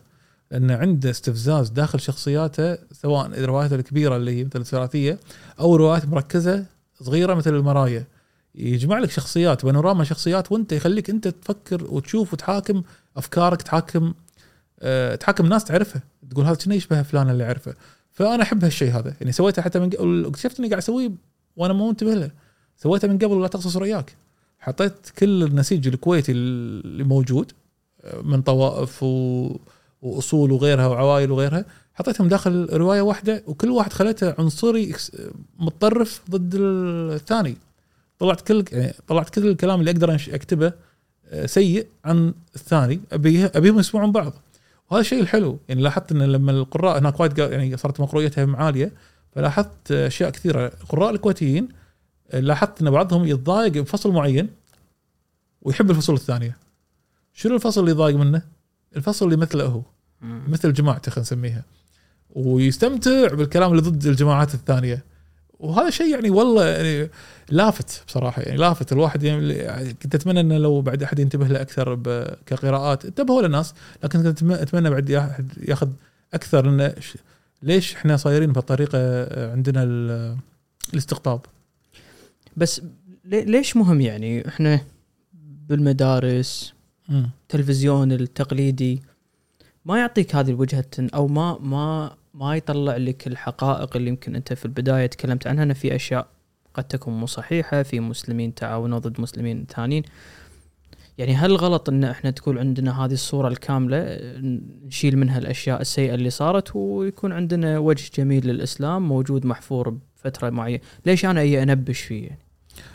هو يعني مو بس الإسلام اي أي شيء حتى تاريخ الكويت الحديث. تاريخ الكويت الحديث تاريخ الجزيرة العربية التاريخ العربي الحديث. هو التنبيش يعني تبي تسميه تنبيش يعني هو هو هو الشيء الصح اللي يصير. لازم الواحد يحاكم أفكاره لازم باستمرار يحاكم أفكاره. الشخص الطب... يعني الشخص ال... الإنسان بطبيعته اللي بيظل إنه مسلم إن أفكاره اللي سمعها من أبوه وأمه ويده ويدته وإنه هذه أفضل أفكار بالعالم هذه مشكلة كبيرة. يسكر الباب وما بيعرف أحد ثاني. أنا عندي أحسن أفكار بالعالم هذه مشكلة كبيرة. لازم الواحد يبدأ ينتقد أفكاره اللي اللي تلقاها بالوراثة اللي تلقاها من المدارس ينتقدها. عاد لما ينتقلها ينتقدها إذا لقى إن بعضها صح ماكو مشكلة بالعكس خليه يتمسك فيها. بس الغلط يشوف شنو الأحسن شيء شنو الأشياء الثانية. فإن فكرة ان ننبش الأفكار لا ضروري هذا شوي. هذا الشيء الصحي أساسا بالحضارات بشكل عام ان تكون قابلة للانتقاد. إيه، شوف أنا ما راح أقول لك الغرب تقدم لأن عنده انتقاد لكن عنده الحس النقدي التفكير العلمي اللي يسمونه التفكير العلمي. على فكرة أول إصدار حق عالم المعرفة اللي هي من أجمل إصدارات الكويت اسمها التفكير العلمي. يكتب واحد من الجهابذة اللي مروا على الكويت آه، الدكتور فؤاد زكريا الله يرحمه. يعني من الجهابذة اللي درسوا بجامعة الكويت حتى. فالتفكير العلمي تخيل لو إن في عندك تفكير علمي يعني حتى لما تاخذ أعطيك إياها بطريقة شوي بسيطة. خلينا برا الرواية بس لكن يعني شيء. انت الحين لما الواتساب الناس توصل لها أخبار ياخذ الخبر اللي موجود بسرعة يا إما يصدق أو ينفي ما عنده يقول لحظة خل أقرأ الخبر وأشوف الخبر لأن بالأخير الأخبار ملعوب فيها وايد صياغتكم ملعوب فيها الأشياء. وخاصة بالعصر اللي إحنا فيه هذا الأخبار يعني أنهر قاعد تصب. أنت ما تدري شلون ما تغرق فيها راح تغرق فيها. شلون بدون تفكير نقدي راح تروح. لأن في جهة في قن... يعني هذا صار شيء يتدرس. في قنوات تلفزيونية عربية وغير عربية في... يعني عندها أفكار أساسية. شلون توصل لك أفكارها وتغذيك؟ راح تشوف آه، الأخبار. الخبر تلقاه وفاة طفل كذا كذا. شوف شلون يستغلون نفس الخبر. كل جهة إعلامية. شلون تغ- تغذي لك أفكارك. بدون تفكير نقدي راح يعني إنك تقول لحظة شنو قصد هالطرف لما يقول هي القصة هذه؟ هل القصة هذه حقيقية؟ هل هو اجتزأ القصة؟ هل هو كذا؟ لازم الواحد يتساءل الأسئلة هذه كلها فالتنبيش ولا ضروري ب- بخصوص التنبيش يعني إحنا واحدة من الحلقات اللي طافت كانت مع حسين عرب حسافها نقل عن شخصية. ماني ذاكرها بس كان حديثنا إن أذكر كان عن كتاب طه حسين تكلم فيه عن الشعر الجاهلي اي اي يعني في الشعر الجاهلي. اي في الشعر الجاهلي إيه مختصر إنه هو كان يدعي طه حسين بأن أنا بنظر للشعر الجاهلي آه، نظرة فنية وبتجرد من العواطف.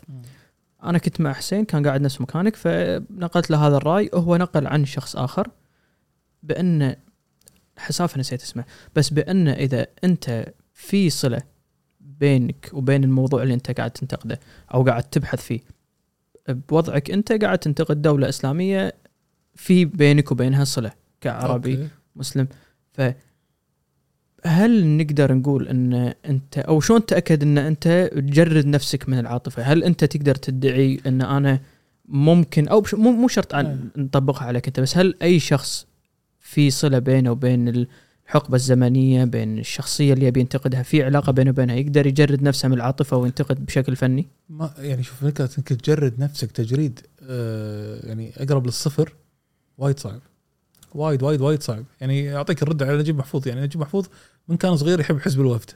شوف كل كتاباته عن حزب الوفد. بس بقول لك هل كان كله يمدح حزب الوفد؟ لا. لما يبي ينتقده يخلي شخصية ثانية تنتقده ما يخلي الشخصية اللي يحبها تنتقد. يعني طبعا أنا قاعد أقول كلام مختزل يعني مو شرط آه، د- يعني بشكل عام قاعد أتكلم.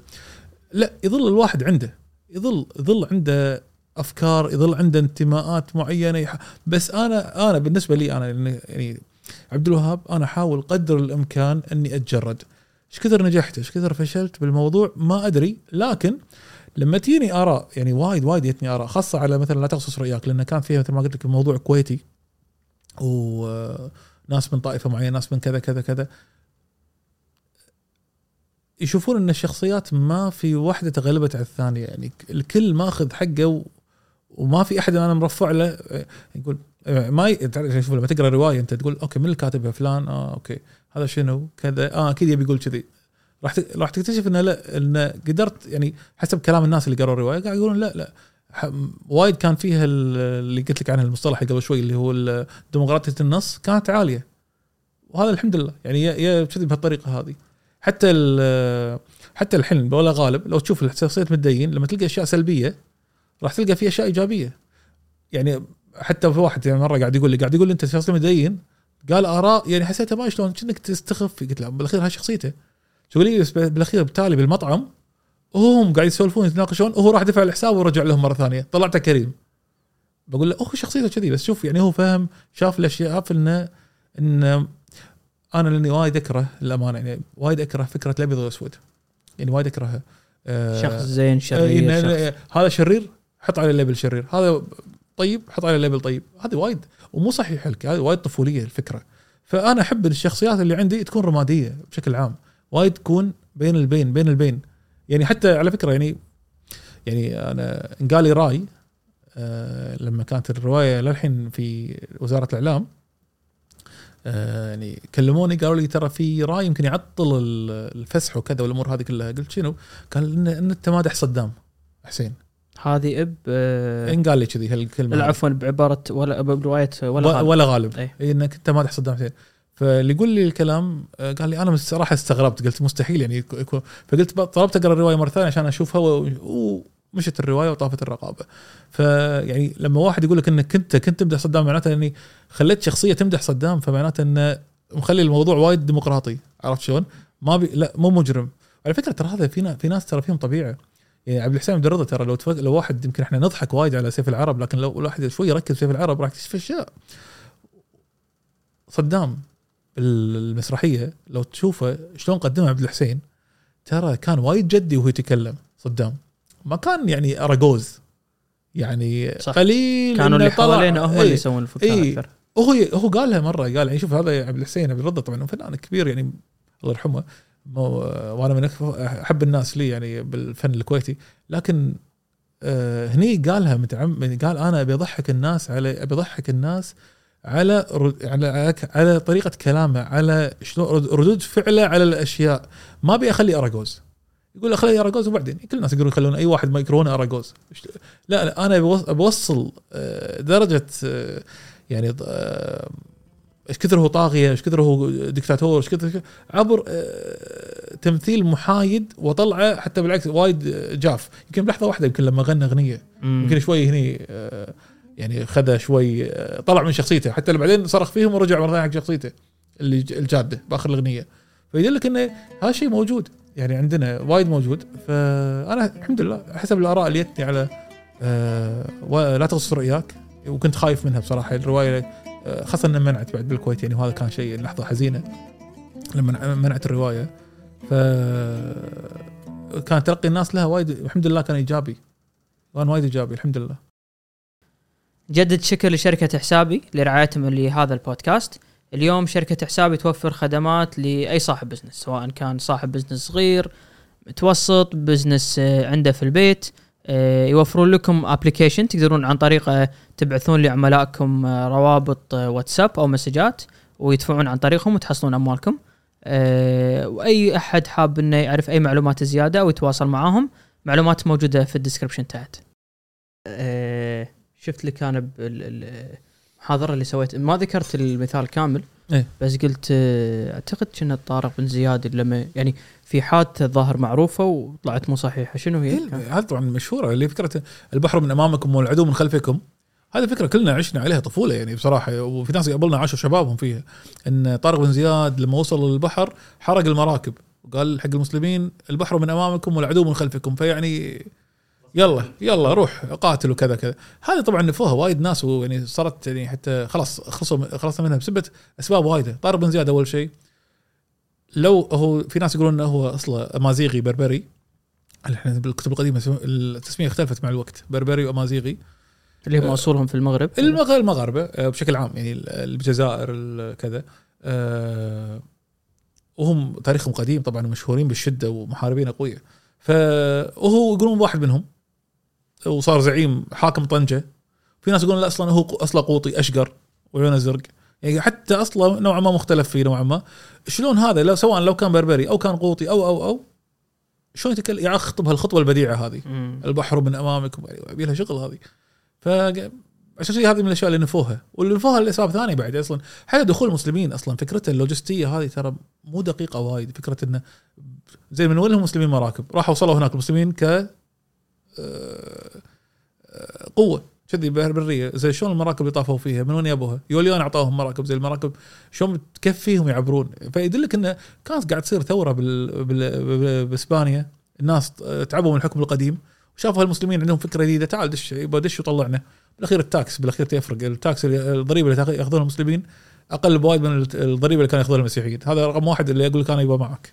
شنو تاخذ مني 5% ياخذ مني 20 وخلاص. بس. البشر يحكمهم الشيء الاقتصادي أتوقع صحيح.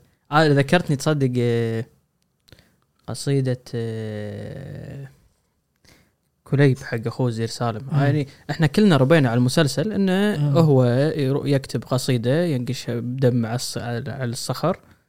وهذه القصيدة اللي اشعلت حرب البسوس وقعدتها بهالسنين. فهم يعني أنا وايد أشياء يعني مشابهة للقائي مع حسين. إيه وهو على كلامه والمصادر اللي طلع عليها يقول هاي القصيده مو صحيحة ويعني منحولة يعني مو صحيحة. وصدق لما تقراها إيه يعني يوحد الله. أنت تتكلم أنت بزمن جاهلي. طريقة ال- العرب ال- ال- اللهجة العربية اللي موجودة فيها ما هي فصحى. ففيها أشياء وبعدين أي واحد الحين قاعد يشوف بس ترى دش جوجل اكتب قصيدة كليب أول يمكن ثلاث صفحات آه، للأسف يعني إحنا وايد نستند على جوجل بس أول ثلاث صفحات أنا هذا اللي شفتهم ما أدري بعدين شنو اي ماكو أي أحد يذكر إن ترى هذه القصيدة فيها مشكوك في أمرها أو منحولة أو إيه كأنه لا شيء خلاص خلاص يعني. وايد يشوف الشعر العربي بس أقصد أنا لما لما توجه التوجه اللي أنا أروح له يعني أنا ك... وايد. تكلموا عن إنه منحول أو لا أو كذا وصارت صراعات كبيرة ترى بس أنا الموضوع. أقصد ال- المصادر اللي الشخص اللي مو مطلع ها يعني شخص آه، نفسي أنا قد تكون حدود معرفته مو مهتم بالشأن بشكل كبير مم. بس فرضا شايف مسلسل زير سالم صح. فأعتقد هذه. هذا هذا هذه الحقيقة هذا اللي صار قاعد أقرأ كتاب اسمه تغير العقل من الكتب اللي أروح وأرد لها من سلسلة عالم المعرفة. وهذه سلسلة يعني والله الواحد كل ما اذكر لازم أقول السلسله العظيمة عالم المعرفة. تغير العقل هذا كتاب حديث يعني يمكن 2017 آه، قاعد تتكلم فيه هي دكتورة ولها ارتباطات بالبرلمان البريطاني وتناقشهم وغيره. فقاعد تقول شغلة قاعد تقول من الأشياء العجيبة اللي قاعد تقولها تقول الجيل الحالي وايد محظوظ. لأنه فكرة وصوله لل- لل- للمعلومة وايد سهلة. وايد وايد سهله يعني حتى برا المعلومة. أنا في شريط حق فنان لبناني أنا أحبه. فابي بالكويت مو موجود. ما كان الحين ما كان متوفر ذاك الوقت يعني بالتسعينات. ما كان موجود. في تو الكويتي ما هبوا بلبنان. حتى أنا ما كنت ما رحت للحين. فأعطيت واحد إنه يجيب لي إياه من لبنان بيروت. دريت إنه بيروح ورحت كلمته هات لي شريط. الحين باليوتيوب شغلة. فتقول الجيل الحالي محظوظ. لكن في مشكلة. سهولة الحصول على المعلومة قلصت الوقت اللي كان يستغرقه الإنسان قبل بالتفكير بالمعلومة. فيقول هذه تقول إن هالشغله هذه وايد مضرة يعني ممكن تكون مضرتها أكثر من نفعها. إن الإنسان مو قادر يفكر. يعني بس يجمع جمع المعلومات جمع المعلومات وأنت مثل ما قلت يعني إن مرات ما تكون مدققة المعلومات يست- يستعينون ويكيبيديا وأشياء يعني يعني أي واحد يقدر يلعب فيها. إذا الكتب الكتب القديمة الواحد في شيء اسمه تحقيق. في واحد مهنته يكون محقق كتاب يمسك الكتاب ويقول يقرأ الكتاب ويقول لك هالبيت الشعر مثلا مثلا أنا أقول بيت شعر وأقول إن المتنبي قايله بالكتاب. يجي واحد تحت بالتحقيق يقول لا هذا البيت نسبه للمتنبي لكنه ليس للمتنبي بل هو لكذا كذا كذا كذا كذا. عرفت شلون؟ والناس ترى سبحان الله الناس قدرتها على تصديق الشيء الكذبة أسهل بوايد من يصدقون الصدق. عشان كذي الحين لما تكتب كذبة أنت بالأخبار لو تطلع سالفة مو صجيه بالأخبار ترى وبعدها بساعة يطلع الخبر الصحيح ترى بين الناس تظل يظل الشيء المو صحيح هو اللي ب- هو باقي اللي عالق اي عايش. سبحان الله قدرة ال- الكذبه على الحياة ترى دائما يقول الكذبه حبله قصير لا والله مبين طويل وايد. إي وايد مبين طويل. الكذب صار حرفان الحين القنوات الإعلامية وغيرها. إيه. ابي ارد مرة ثانية حق الشخصيات. يعني مم. أنت ولا غالب كنت تتكلم عن شخصية قومية شخصية متدينه لا تخصص رؤياك خذيت شخصية تنتمي للطائفه الشيعيه شخصية بدويه شخصية ذري شلون تأكد إن أنت قاعد تنصف هذه الشخصيات؟ يعني اي ش- شو تسوي قبلها أم، والله شو يعني شوف شوف سؤال على بساطته بس ترى والله شيء صعب وايد. يعني شوف أقول لك شغلة أكيد أنا أسويها هذه أسويها بأي شيء أسويه يعني أي شيء أكتبه. بالأخير أنا عندي يعني أنا محظوظ وايد بصداقاتي ترى على فكرة وايد أنا يعني آه، ربعي يعني ما شاء الله محظوظ فيهم وايد. يعني آه، اللي بالتاريخ كم واحد عندي صديق بالتاريخ يعني من آه، من أكثر الناس اللي فاهمين بالتاريخ بأي شيء فرع موجودين عندي أصدقاء. فوايد استفيد منهم بالموضوع هذا. فمن الأشياء اللي سويتها بلا تخصص رؤياك إن أنا آه، طبعا أكتب مسودة رئيسية أراجعها أراجعها أراجعها أراجعها بعدين قاعد أقراها مع صديق ونبحث فنيا بالموضوع فني فنيات روائية داخلها. يعني ما يصير الراوي يتكلم بهالطريقة لما كذا كذا أمور فنية. لما أخلص من هالموضوع ونتناقش بالامور حتى بالتفاصيل الشخصيات لكن بعدين لا أروح أعطيها واحد صديق مثل من الط- صديق ينتمي للطائفه الشيعيه صديق من ال- أبناء القبائل صديق من كذا كذا كذا. واجمع آرائهم وادري انهم يعني في عندهم نوع من الإنصاف يعني والدقة بالكلام والملاحظات. يعني راح واحد يقول لي لا ترى مستحيل يتكلم بهالطريقة هذه. يعني حتى لو بيقول هالكلام وأنا ضده بيقول لي ترى ما يقولها بالطريقة هذه. أقول له خل أشوف واراجع آه، زائد إن أنا هم لما كنت أجمع حق مثلا إذا بتسولف عن ولا لا تخصص رؤياك راح أنا كنت أسوي شغلة معينة يعني لما أخذ الشخصية الفلانية أنا أروح أقرأ مدونات أقرأ آه، جرايد أقرأ كذا وأخذ كلام. مرات ما احاول ترى على فكرة أخذ كلام ينقال بمقالات وينقال بتصريحات تلفزيونية وينقال بالجرايد أخذه وأحطه وأدمجه بالكلام. فعشان كذي حتى واحد لما يقول لا لا ما ينقال كذي لا لا موجود هذا الكلام قاله فلان بمقال هذا الكلام قاله فلان. فقاعد أحاول كثر ما أقدر أخلي الشخصية فيها تناقضات آه، البشر الطبيعيين. ومثل ما قلت لك الموضوع والله صعب الميزان إذا بتسميه ميزان وايد صعب. بس الحمد لله للحين يعني ماشي فيه. كثر ما أقدر بالحياد ماشي بالحياد. إن أخلي كل شخصية تقول اللي بقلبها. الطريقة اللي تفضلت فيها تو إن تقرأ مقالات ومصادر معينة. أنا نشدني مقطع في الكتاب اللي هو آه، الجزء اللي يتكلم عن حادثة التعذيب. إيه. آه، الشخص اللي يمكن يقرأ الكتاب وخصوصا إذا كان من الكويت مم. على طول راح تطري على باله حادثة مشهورة عندنا صح. صارت بالكويت صح.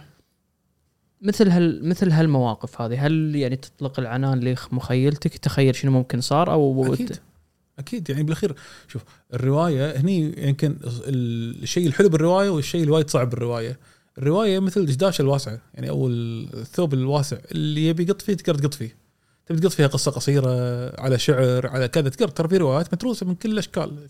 تقدر تقلب آه، يعني تقلب على فصل كأنه مسرحية فصل كذا كذا كذا. وبالتالي فتقدر تقط فيها اللي تبي.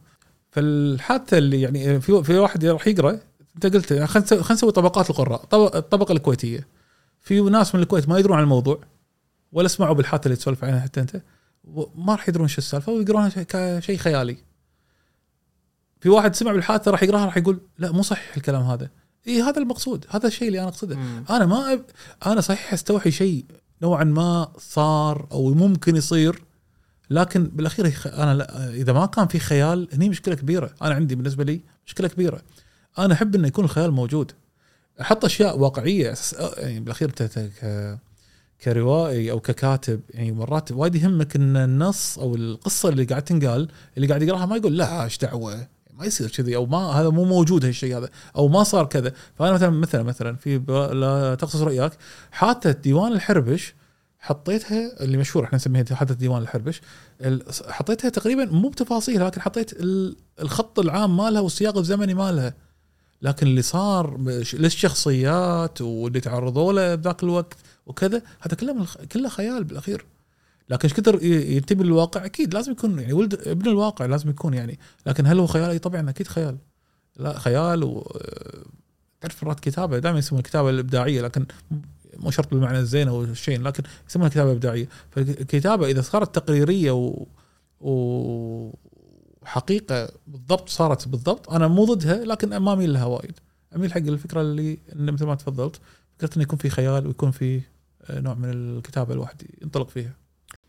أنا وايد آه، أعور رأس الناس اللي أقعد معاهم واتحلطم بأن آه، واحدة من يمكن برأيي أنا أهم حدث آه، سياسي في الكويت من بعد الغزو قد يكون فترة اللي ما سميت في كرامة وطن وأحداث صحيح. 2012 و الأشياء اللي أنا اطلعت عليها ما أعتقد في توثيق كافي ولا في نقد كافي للحركة اللي صارت. يمكن من ال- طرق التوثيق اللي اطلعت عليها كان كتاب آه، لا تقصص رؤياك يعني أنت ليش كتبت عن هالحادثة هذه؟ طبعا ليش كتبت لأسباب كثيرة. زين مثل واحد من واحدة من الأسباب اللي أنت تفضلت فيها. فكرة إن هذه اللحظة حسيتها لحظة فارقة. يعني حتى لو تبي تسولف عن اللي إحنا نسميه الربيع العربي آه، في ناس دائما يبدون فيه من تونس. بينما لو تجيك على عد- عدل راح تلقى إن اللحظة الأولى أو التصاعد الغليان بالشارع لو بالعالم العربي راح تلقاه بدأ بالكويت اللي هو بدأ بالنداءات المشهورة السياسيه اللي ب 2011 صارت. ف أو ب 2010 فهني كانت اللحظة هذه. هذه اللحظة أنا قلت ليش ما أختار لحظة مفصلية؟ وأنا وايد أحب هالشيء هذا. يعني بعدين الواحد قاعد بيني وبين نفسي أفكر أنا شلون حبيت هالشيء؟ وليش وايد يأثر فيني اللحظات اللي نسميها إحنا مفصلية بالتاريخ اللي هي غزو أحداث كرامة وطن آه، لحظة سقوط غرناطة ليش اللحظات مفصلية؟ ما أدري بالضبط لكن اكتشفت إن أنا وايد أحب أقرأ بهالشيء هذا. يعني يمكن لأن من الكتاب اللي أنا أحبهم وايد امين معلوف كاتب لبناني وهو وايد يختار لحظات مفصلية. اكتشفت إن الأفلام اللي أحب أشوفها واللي اندمج فيها وايد اللي فيها لحظات مفصلية. فقلت أنا هذه لحظة وايد مهمة بالتاريخ الكويتي خاصة بالرواية اللي قبلها اللي هي طير الأبابيل. أنا كنت وايد متكلم يعني كانت بين مفصلين اللي هي ال 11 سبتمبر كسقوط الأبراج وربطها ربط تاريخ آه، الكويتي أروح وأرد منه وفي لحظات في فصل كامل على الغزو. فكنت أشوف انها فقلت إن هذه اللحظة وايد مميزة إنه ممكن عبر هاللحظة هذه تكشف العنصرية والطائفية والقبلية والكل الأمراض اللي آه، آه، مأثرة في المجتمع الكويتي. فما لقيت أفضل من هاللحظة هذه إني أكتب عنها. وفي جانب أنا وايد أحب التوثيق بالرواية بشكل عام. يعني أحب إن فكرة يكون في توثيق داخل الرواية. فقلت هذه أفضل لحظة أكتب فيها. إحنا إحنا عاصرنا هذه الفترة. ندري إن هذه الفترة كان فيها يعني فيها مشاكل فيها انشقاقات فيها قد يختلف ناس يقولون هذه حركة آه، كسبانة وناس يقولون في حركة خسرانة. صحيح. بس إذا إحنا ممكن نوصل لمرحلة نظرتنا لهذه الحركة اللي صارت ذاك الوقت مثل نظرتنا للأندلس يعني آه، تختزل بجملة واحدة اليوم اللي قامت فيه المعارضة ضد الحكومة وأسقطت رئيس الوزراء. أنا وياك ندري إن لا هي تبعاتها وايد أكثر وصارت أشياء بعدين قد نعم. ما تخدم القضية نفسها. أكيد. بس هني قاعد أفكر ممكن جزء التوثيق ان إن إحنا يمكن ما نبي نوصل ذي لهالمرحلة اللي إحنا تختزل بجملة واحدة إن هذه الحركة اللي قامت وسقطت رئيس الوزراء وانتصرت المعارضة. مم. هني شلون نتفادى هال- هالشيء اللي ممكن يصير؟ يعني شنو التفادى إن شنو بالضبط؟ إن إحنا ما نوصل مرحلة إن نقول تخت... يعني لما نتكلم عن هذه ال- ال- ال- الفترة الزمنية مم. والحركة اللي صارت إنه ينحط عليها label ينقال آه هذه حركة انتصرت. عشان ما نوصل هالشيء هذا أكيد إحنا محتاجين أكثر من الرو... إنه تكتب فيها رواية.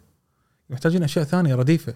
محتاجين روايات زيادة تنكتب عليها المراحل هذه. خاصة أنا اللحظة ترى اللي أخذتها ترى لحظة صغيرة جدا. وايد صغيرة صح. وايد صغيرة ترى يعني لو تقرب ترى هي لحظة اللي قلت لك لحظة الديوان هذه كحدث. يعني تحديدا ترى آه بس أعطيت ملامح انه شلون نظرة حتى. قبل يعني حتى كرامة وطن يعني تقريبا إذا أنا ماني غلطان أو يعني انه قبلها بشوي يمكن حتى اللحظة هذه.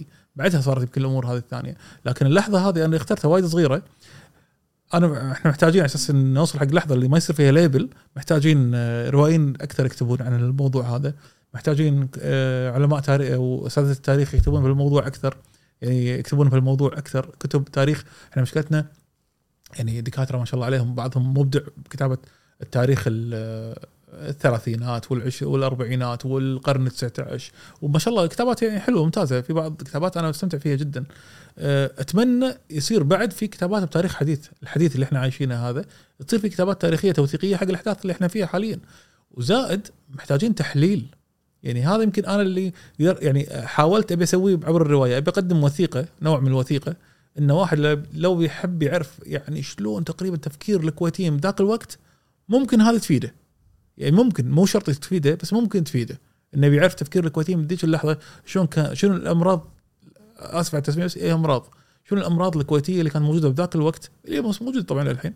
شنو كانت موجودة؟ يعني راح تنقرأ هني. أنا في صديق يشتغل بقناة خليجية أه وقناة إخبارية يعني سياسية وجهته لك- يعني جانب منها كبير. فأذكر قال لي جملة قال لي تصدق أنا يعني كثر أنا أنا بقناه أشتغل وكذا. أنا والله أول مرة نوعا ما الحين بديت أفهم شنو قاعد يصير بالكويت أو الكويتيين شنو. قاعد يفكرون فيه. أو يعني أول مرة. فهذا شيء وايد ون وايد ونسني إنه يعني okay حلو آه، انه يعني وايد ونس إنه تطلع شغلك برا عند الناس لكن هذه الرواية.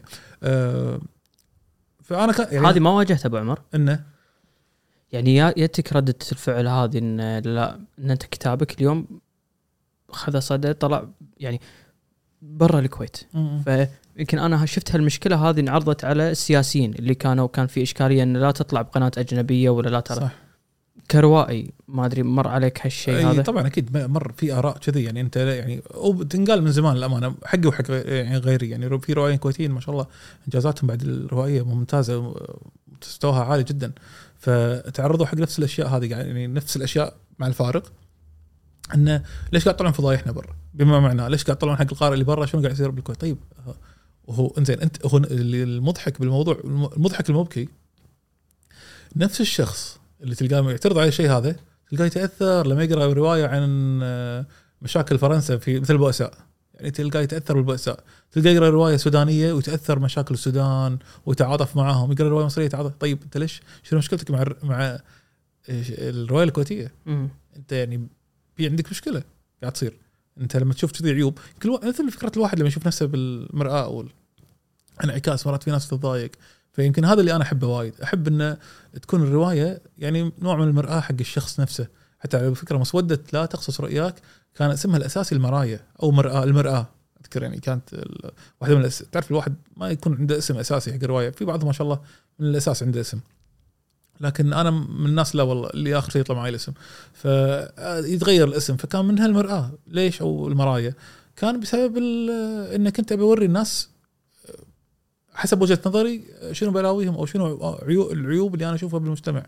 كمثل ما قلت لك يعني مثل امراض وراح تشوف لو تشوف علاقاتهم بين بعض لو تشوف كل واحد شنو أحلامه شنو طموحاته إيش هذا يبي يهاجر هذا وده الديرة تحترق هذا وده لا والله يبي يبي يطور دير هذا.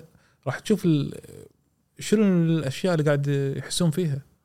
آه، ال- التلقي العربي هذا بعد هم قصة ثانية. يمكن الواحد لو يدش الجودريدز ويقرأ القراء العرب من العراق والمغرب. على فكرة يمكن قبل شهرين أو ثلاث لا أكثر يمكن ثلاث أشهر في نادي أنا كلمني ظنيت النادي لبناني طلع لا هو اللي يديره لبناني. لكن اللي موجودين من سوريا و... والعراق وكندا في ناس بكندا في ناس في المغرب في ناس من تونس و... وكلهم قروا الرواية وناقشوها وأنا معاهم. يعني أسمع النقاش وكذا. آه، موجود. يمكن قالوا بينزلون على اليوتيوب بس ما أدري إذا نزل أو لا. تعال اسمع نقاشهم عن المجتمع الكويتي وشلون نظرتهم.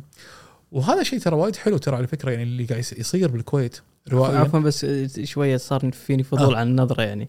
إي مو هذا اللي بقول لك الحين إيه. انه آه، شوف إحنا يعني لازم الواحد يعترف بأشياء.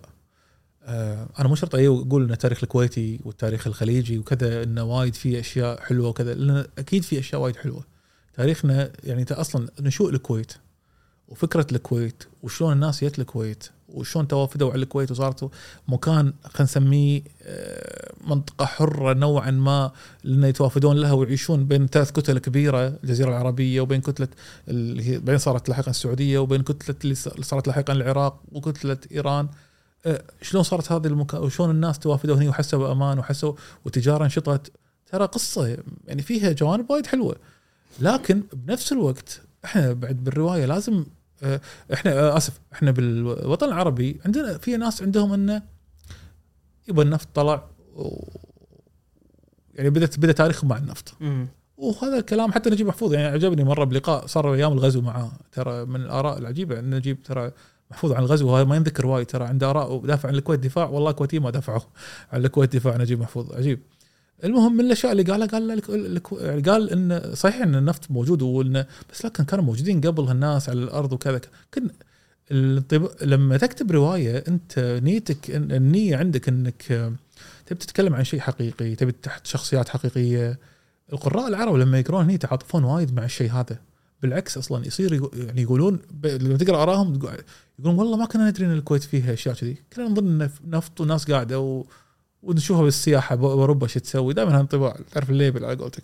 فلما يقرون رواية لا يشوفون لا في صراعات سياسية وفي مجلس أمة وفي شعب يحاول يعني يتغير يبي يغير في عندهم ني يعني يحسون انهم بشر يعني يلقون في ارتباط تشابه بيننا وبينهم. وايد وايد وايد و... ويبدون حتى تبي الصدق يعني يبدون يعني يشوفون يت- يتحسفون عن نظرتهم النمطية اللي كانت. مجانية اللي كانت عندهم وايد تصير هذه يمكن للأمانة صارت معاي وبكم عدد يعني الحمد لله لكن صارت مع مثلا روائي مثل سعود السنعوسي. أكثر من كذي بوايد يعني لو تقرأ آراء اللي صارت عن روايته اللي هي مثلا فيران أم حصة رواية بين كيفان و والجابري الجابرية والجابريه والسرة. الجابرية والسرة. آه يعني تعال اقرأ الآراء وشلون الناس يسولفون عن السرة والجابرية. يعني ناس في فلسطين يسولفون عن السرة والجابرية ناس في المغرب يسولفون. راح تلقى أشياء وايد عجيبة. شلون يت... شلون ترى الرواية سبحان الله لها قدرة آه، ان تخلي الإنسان يتعاطف مع الشخص الثاني. ترى لما تقرأ روايه عن مثلا عن سريلانكا عن أفريقيا عن دولة نائية عن كذا. اليابان لو تقرأ رواية يابانية راح تحس ان في مشتركات. أه، تحس بتعاطف. أنا الفترة الأخيرة قرأت روايات صينية مثلا وايد. أنا عمري ما فكرت أروح الصين بصراحة. ان أسوي يعني عندنا رحلات وغيرها. لكن أه، لما قرأت عن الصينيين وايد فهمتهم. يعني أنا أشوفهم بالسياحة برا. ما شاء الله هم ال- الكتلة العظيمة دائما. بالسياحة واللي يسوون زحمة خيالية دائما بأي مكان الواحد يدش له. أه، لكن لما قريت فهمتهم أكثر. فالعرب لما نق- الحين مثل ما إحنا قرينا حق العرب وفهمناهم مثل المصريين إخواننا اخواننا باي دولة عربية السودان طيب صالح لما تقرأ لو تقرأ السودان وغيره وغيره. يعني حتى استفادات مرات تصير حتى أذكر في واحد بعض الكتاب قبل لا ينشر كتب يعني ما كنت حتى كان يمكن ما كان في نية نشر كتب. أذكر في جناح دار نشر وايد معروفة خليجية والمديرها سوداني. ف سلمت عليه. طبعا إحنا مشكلة ربعنا يعني مرات لما يسلم على السوداني دائما يقول له يا زول وكذا. هي هم ما- يعني الامانه هم هم الكلمة هذه ما عندهم مو عيب عندهم. وعلى فكرة زول ترى لها معنى الس... هي معناها ترى السيد. وهي طيب صالح يقول إن أقرب ترجمة لها ترى بالانجليزي جنتلمان ترى كلمة زول وهي كلمة عربية فصحى على فكرة. بس هم يش- يشوفونها في نمطية. فأنا سلمت عليه وقلت له قال لي كيف الحال؟ قلت له جملة كنت قاريها بكتاب سوداني أو شيء. قلت له نايم قفا وامدح المصطفى. هذه بالسوداني يعني من التعابير اللي معناتها إن الواحد وايد مرتاح إنه يكون نا- منسدح ويمدح الرسول صلى الله عليه وسلم. فشو اللي صار؟ إن تعرف اللي بعدها خصومات اخذ خصومات 50% على الكتب اللي موجودة. فعرفت؟ يعني مرات حتى ال- ال- القراءة لبعضنا البعض وايد يصير في تفهم. فأنا والله بال ولا غالب يعني ولا غالب على فكرة من الأشياء اللي صارت حتى قبل لا تنشر الرواية في ناقدة يعني إنسانة يعني وايد من العرض عليها فقالت لي أنت فصل الغزو لو إنك تشيله أو تخفف منه يمكن ما له ما له أهمية. قلت لها والله أنا أشوف إنه لا والله يفترض يكون موجود. فهي تقبلت الرأي وقالت لي okay يمكن أنت وجهة نظرك آه أنت بالأخير أنت هذا عملك وأنت أدرى فيه. الحمد لله انه ما سويت ولا شيء يعني ما خففت وكذا. يمكن حتى هي أتوقع تقرأ الحين لو رد الأفعال يمكن حتى تشوف انه هالشيء الحمد لله يعني الحمد لله صار لصالح. والحمد لله إحنا يعني بزمن روائي وايد حلو. وهذا تصريح أنا دائما أقوله وناس مرات يحبونه وناس يتضايقون منه إن إحنا نعيش أفضل الازمنه الروائية بالكويت قاعد يقولون شل- يعني شنو افضل الازمنه؟ لا لا لها مع لها أكثر من معنى الجملة هذه، واحدة من المعاني هذه إن أنا الحين لما كتبت عن لا تغصص رؤياك حادثة الديوان الشهيرة واحد قاعد بموريتانيا قاعد يقرأ الروايه يفتح اليوتيوب يكتب حادثة كذا كذا تك على اليوتيوب يشوف الحادثة قدامه. واحد لما يشوف إن في فهد الأحمد يروح اليوتيوب فهد الشيخ فهد الأحمد واغتيال هني ترى وايد حتى حتى يحس ما يحسون بالنظرة إن في كاتب عربي كبير ومعروف وإنسان من الأفاضل وكذا مره يسألني سؤال يقول لي فعلا والله العراقيين دشوا داخل الكويت ولا على الحدود؟ والله ما كان قصده يعني إنه أو يعني مو يعني مو ابدا ابدا لا ما أظن يعني هو يظن إن العراق ما دش بين البيوت إيه. ما يعني تخيل هل هذا يعني تبي تسجله يعني تبي تسجله للأسف سلبية على الكويت إن اعلاميا ما انتصرت؟ أو اللي هذا أنا طبعا أميل حق هالشيء هذا؟ الكويت ما انتصرت. طبعا أكيد. يعني إحنا إحنا من حظ- حظنا إن في أشياء ساندتنا. يعني اعلاميا الكويتيين حتى بالغزو أكيد في ناس منهم كانت لهم اشياء الوفود الكويتية وغيرها لكن يعني وقفه واحد مثل غازي القصيبي اعلاميه كانت وقفة أكبر من وايد كويتيين وايد مو قصورا لكن غازي القصيبي له مكانه ولا قدرة آه، ثقافية كبيرة ذاك الوقت يعني حارب معانا حرب إعلامية شرسة آه، وغيره وغيره وغيره. وكتب كتاب بعد الغزو عن هالموضوع وكتب فصول عن هالمعركة هذه إن كان صدام أو النظام أو النظام العراقي أو الإعلام العراقي كان منتصر بأغلب المراحل. لكن بعدين شوي الإعلام الخليجي العالمي قدر شوي يتغلب على المرويات العراقية فترة من فترات. وبعدين رجعوا تغلبوا بالم... بال... لو تسأل أي الحين عربي تقول له الغزو العراقي إيه صح صح أنتم كنتوا تأخذون النفط العراقي وكذا. زين إيش دراك ان كنا نأخذ النفط العراقي؟ ما بس هو سمعها سماعا وصدقها لأن قدرة الإعلام ما شاء الله ال- ال- الثاني أي إعلام ضد ال- الضد خلينا نسميه إعلام ضد يكون عنده قدرة أفضل. وإعلامنا تبي تسميه يعني آه، بسيط تبي تسميه طيب تبي تسميه اللي تسميه يعني آه، ما عنده قدرات. قليل قليل. الحين ما شاء الله في جهود يعني في جهود الفترة الأخيرة يعني في كتاب تخيل تو قبل سنتين طلع كتاب يعني شو- شوف الفترة الزمنية هذه كلها. طلعت كتب ترى على فكرة مركز الدراسات الكويتية اللي فيه الدكتور عبد الله غنيم أصدر إصدارات وايد كبيرة. بالأخير الناس ترى بعد هم الناس ما تقرأ. يعني في وايد ناس ما يقرون. لكن اعلاميا الإصدارات هذه ما وصلت حق يعني لأن ما يقرون الناس وايد. لكن في مثلا الصديق اللي هو دكتور فيصل الوزان ألف كتاب تو من ستة أجزاء تقريبا عن الغزو العراقي. موسوعة الغزو العراقي. فيها معلومات يعني لو واحد يقرأها يقول أنا- أنا واحد من الناس اللي استمتع أسمع قصص الغزو الغزو العراقي. والله العظيم وايد أشياء أول مرة أسمع فيها. بسبب إن زين إعلامية ليش ما عرفناها؟ ما في. مع انه كل سنة يسخرون نفس ال... الكليشيهات. كل البرامج تسخر وقت خيالي لي ويس... ويح... ويستدعون صحيح. ناس كضيوف عشان يقصون قصص ف غريبه ما قدروا يسدون هالفراغ ما هذا. يعني إحنا مشكلتنا بالإعداد يمكن هاي سولفنا فيها أكثر مرة إن الإعداد عندنا مشكلة بالإعداد آه، ما في جهد يعني ما في أحد قبل يشتغل يجهز الموضوع وي... لاحظ الأفلام الوثائقية ترى. إلا محفوف إي.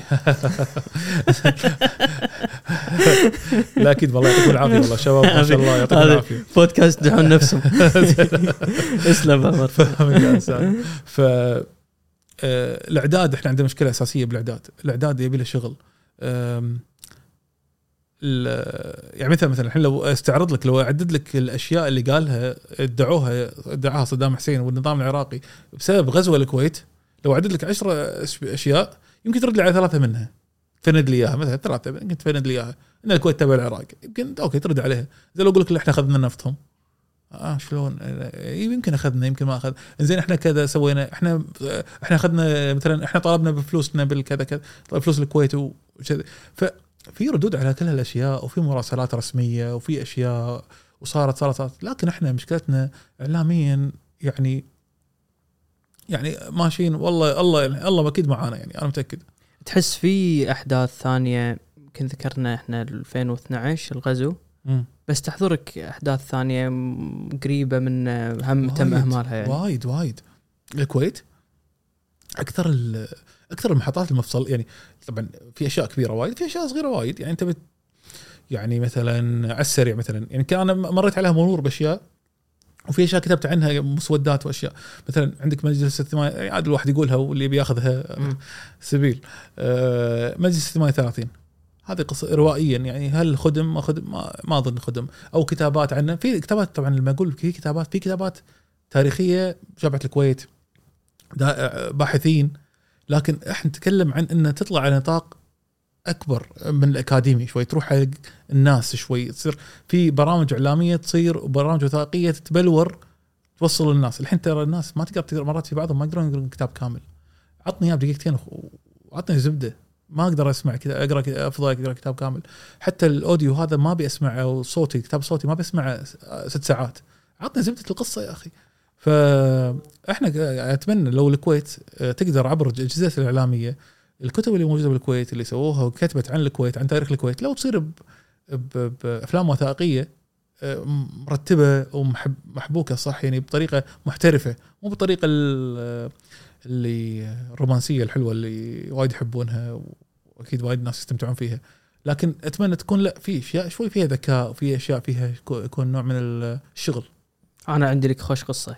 إيه، تفضل. تكتب تكتب يلا يا ليت. تكتب عنها. ندور دام. دام إنك ابن القطاع النفطي اي اقتراحي آه، أحس المرحلة كان المفروض توثق ما ما أعتقد وثقوها بصراحة. الإضراب. وايد. اي لا شوف الإضراب بس ما أذكر بالقطاع النفطي بس أظن أقرب للقطاع النفطي أظن الأستاذ وليد رجيب روائيا أظن كتب عن إضراب عمال بس ناسي والله بالنفط أو يم النفط اللي هي روايته مست- مستيك. أظن عنده رواية عن الموضوع القطاع النفطي على فكرة يعني القطاع النفطي من الأشياء اللي هم اكتشاف النفط بالكويت؟ الأمور اللي مرت عن النفط بالكويت. آه، مجلس حل مجلس الأمة آه، حل الحل اللي صار بالسبعينات. آه، أزمة المناخ الأولى أزمة المناخ الثانية. و- تاريخ متروس قصص. متروس الكويتي على انه تاريخ ترى في ناس يقولون تاريخ صغير. متروس متروس قصص. آه، أتمنى أنا يعني الأشياء اللي أفكر فيها أتمنى أني أكتبها. يعني أتمنى يكون في عمر الواحد يكتب. وغيري قاعد يكتبون يعني ما شاء الله ربعنا عندنا جيل وايد آه، مميز روائيا. فكل واحد قاعد يشتغل بشيء. فرصة حلوة إن الواحد ما كتب اللي قبل ما كتبوا عشان نكتب يعني يعطيهم العافية. اي ف لا الحمد لله. بس أنا ودي انه أكثر وأكثر يعني بصراحة. يعني هذا كتاب مثلا اللي قلت لك عنه الغزو العراقي. أتمنى والله هذا لو يتحول إلى يعني في واحد مثلا يكون مبدع بالأمور الفنية هذه يسوي يأخذ الأشياء اللي فيه لافته ويحولها إلى كليبات دقيقتين أو دقيقة أو دقيقتين. وايد أشياء مهمة ومطلوبة بصراحة. إحنا أشياء أساسية كان المفروض تصير بالكويت. لكن للأسف بالفعل. بس هذه عفوا أنت كنا ذكرتها بسياق حديثك. إيه. انه هي شنو ساق البامبو عملت نقلة معينة؟ صحيح. يعني ساق البامبو لحظتها أنا حتى طيور الأبابيل قبلها بشوي نزلت. آه، أو تحديدا لا والله نزلت قبل قبلها بفترة يمكن أو سنة تقريبا. آه، يعني 2012 تقريبا نزلت الطير الأبابيل. ساق البامبو آخر 2012 أو 2013 لكن لحظة يمكن البوكر. ال- تعرف البوكر لما صارت الجائزه العربية العالمية للرواية العربية؟ بابو ظبي. آه، الدورة الأولى فاز فيها بهاء طاهر آه، الروائي المصري الكبير. بس أبو عمر عفوا أنا عشان لأن وايد تنذكر هالجائزة. هي أهم جائزة بعالم عربية. الر- عربية. عربي يعني عربية هي الأهم. في جوائز ثانية مثل كتارة وغيرها لكن الامانه آه، يعني مثل البوكر للحين ما في أحد تفوق عليها. هي أكثر جائزة تنتقد لكن انتقادها صاير هم بعد لصالحها صاير. يعني الانتقاد لصالحها يعني يروج لها يعني تلاحظ المبيعات مالت ال- اللي توصل لائحه طويلة ولائحه قصيره مبيعات الكتب هذه تصير وايد أعلى من أي جائزة ثانية. وساق الباب بصراحة يعني رواية ما شاء يعني فنيا متفوقة موضوع مت- ممتاز آه، قبول عند الناس. يعني حتى اللي ما يحب يقرأ روايات قراها. من كثر ما إن الموضوع مالها جاذب وفي فكرة وفي قصة وفي أحداث. فهذه اللحظة خلت الناس تنتبه على الكويت وايد روائيين يمكن إحنا قبل الجيل القديم اللي هو ليلى العثمان آه، آه، والله يرحمه إسماعيل فهد إسماعيل الأجيال الناس القدماء الكتاب الك- الكويت اللي قبل كان لهم حضور عربي حلو جماهيري مو وايد بس لهم لهم حضور يعني بس مو خاصة ما كان في social media أه، لحظة أه، بساق البامبو كانت صراحة انفجارت لو تشوف 2013 ال- تويتر كم صار له؟ كان صار له كم سنة؟ مم. فيسبوك كذا ولعت الدنيا إن رواية كويتية تفوز والناس التفتوا على هال منو الكويت عندها روائيين؟ شو يعني أنا واحد يعني أنا وغيري استفدنا من الموضوع وايد صراحة. يعني في ناس قالوا okay عرفنا سعود السنعوسي يكتب رواية منو بعد في غيره يكتب؟ آه عبد الوهاب الحمادي خلينا نروح نقرأ له نشوف شنو عنده. فيعني هاللحظة وايد يعني مدينة الرواية الكويتية بهاللحظة هذه حق ساق البامبو أكيد يعني إن سوت حراك روائي بالكويت. آه، طبعا آه، شنو صار بعدها؟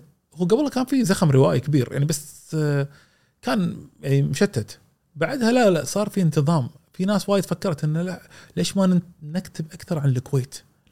يعني فعلا يعني إحنا عندنا مشكلة فكرة قديمة إنه ليش ما آه، تلقى كويتي أنا قريت حق شباب وايد كويتيين. مثلا يكتب عن كويتي آه، راح يشتغل بألمانيا حارس عمارة مثلا. يعني okay ليش يشتغل بألمانيا حارس عمارة؟ مم. يعني ليش الكويت وشنو الفيزا اللي راح فيها أساسا عشان يشتغل بألمانيا؟ فيعني عرفت أنا في أسئلة بديهية أفكر فيها بعدين أقول ها زين ليش ما أكتب عن مو عندي مشكلة طبعا على فكرة ترى هي الفكرة بس إنه منطقيا أفكر فيها بس لحظه هذه أنت قاعد تقولها يعني كفكاهه ولا أنا يعني؟ قاعد أسوي شيء كذي اي. فيعني هو مثال آه فيعني تقول بعدين بدأوا ينتبهون لا لا لا إحنا خل التفتوا لورا شوي كان يشوفون عندنا تاريخ زين آه خلينا ناخذ منه ونكتب. منو أجاد؟ منو ما أجاد؟ على يصير موضوع حلو حق النقاد وحق الكتاب. والنقاد طبعا هذا الموضوع ثاني بالكويت. آه يمكن نقاد الوطن العربي النقاد الكويتيين يعطيهم العافية لكن نقاد الوطن العربي التفتوا وايد حق الكتابات الكويتية وكتبوا عنها بصراحة بشيء وايد وايد حلو. يعني التفتوا له. فصارت هني بدأوا الناس بدأوا الكتاب الكويتيين يأخذون المواضيع الكويتية يكتبون. وهذا شيء وايد حلو. يعني في روايات الكويتية اللي وصلت البوكر آخر شيء خالد نصر الله عنده رواية. عن الرقابة بالكويت وغيرها. قاموا ياخذون مواضيع ويكتبون عنها. ممتاز. وايد شيء حلو. يعني شيء إيجابي أنا مستمتع فيه بصراحة. انه في زخم روائي قاعد ينكتب وقاعد يصير قاعد يصير. أه وين بيوصلون؟ شنو المستوى؟ عاد هذا عاد يصير. للزمن حق النقاد اللي أتمنى يعني يلتفتون أكثر حق الكتابات هذه ويشتغلون يطورون أدواتهم معاها إن شاء الله. أنت أهم شيء شايك تمام؟ نزيدك؟ ممتاز ممتاز. لا لا زين خل خليك ب إيه... أنت أكثر مرة تتكلم إن عن عامل الاستفزاز زين. و...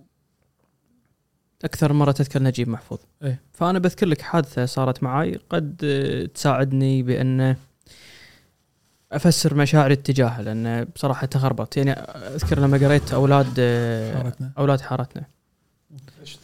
ف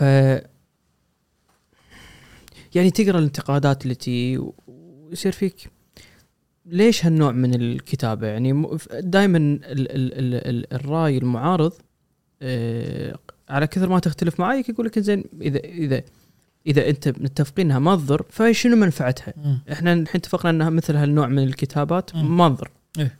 بس زين لا لا لا تثير الجدل لأن هو شنو منفعتها ما منها منفعة أنا اخترقت عندي هذه المشاعر. أه، فقلت ممكن أنت تساعد بأن ليش إحنا نحتاج هل هل صح يعني عائد هذه ال- ال- الكتابات اللي قد تكون مستفزة شنو شنو منفعتها على المجتمع يعني بالأخير شوف يعني الاستفزاز بشكل عام آه، طبعا آه، أنا مشكلتي مع الكلمات دائما يعني في حكمة دائما نقرأها حق تعرف الصينيين ما شاء الله وايد عندهم حكم. فعندهم حكمة مثلا يقول لك الصيني قالوا له لو حكمت العالم شنو تسوي أول شيء؟ قال آه، اشرح المصطلحات يعني كل كلمة أعرفها مم. فلما حتى نقول استفزاز بعد الواحد يقول شنو يعني استفزاز؟ لأنه ممكن يكون معنى سلبي ممكن يكون معنى إيجابي. أنا للأمانة معنى الاستفزاز مالي وايد بسيط. يعني أنا اللي قلت لك يعني وايد عشت على أعمال فنية مسرحية زي زياد الرحباني وغيره وايد وايد ناس.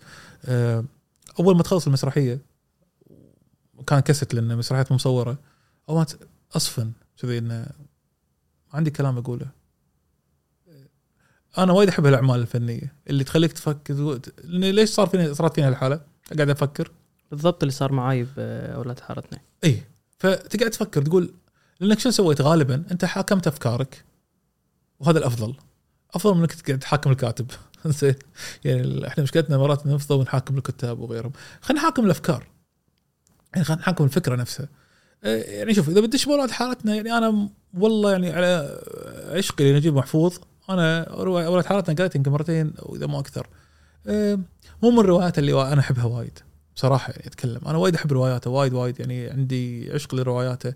أه ومراحل الانتقالات الزمنية شخص يعني انولد 1911 ومات 2006 وظل يكتب ليه أخر ليه 88 لين اخذ النوبل وبعدها كتب ثلاث كتب بس مو روايات ودائما كان عنده حس إبداعي عالي يعني هذا شيء نادر صراحة عند الكتاب. فالامانه شخص يعني وين ما شفته راح تستفيد من من آه، شوفته.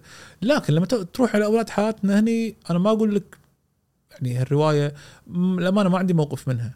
آه، حتى هو مرات تحسه بت- عبر تصريحات معينة كأنه إنه ما كان لو يرد في الزمن يمكن ما يسويها تحس. انه كنا تحسف كنا مرات يقول لا والله كانه حتى مرة يقول بتصريح يقول أنا والله كنت ناسيها الرواية هذه. ذكروني فيها لما فزت بنوبل. أنا كنت ناسيها. تعرف هو شوي له طريقة كوميدية بالكلام أو ظريفة.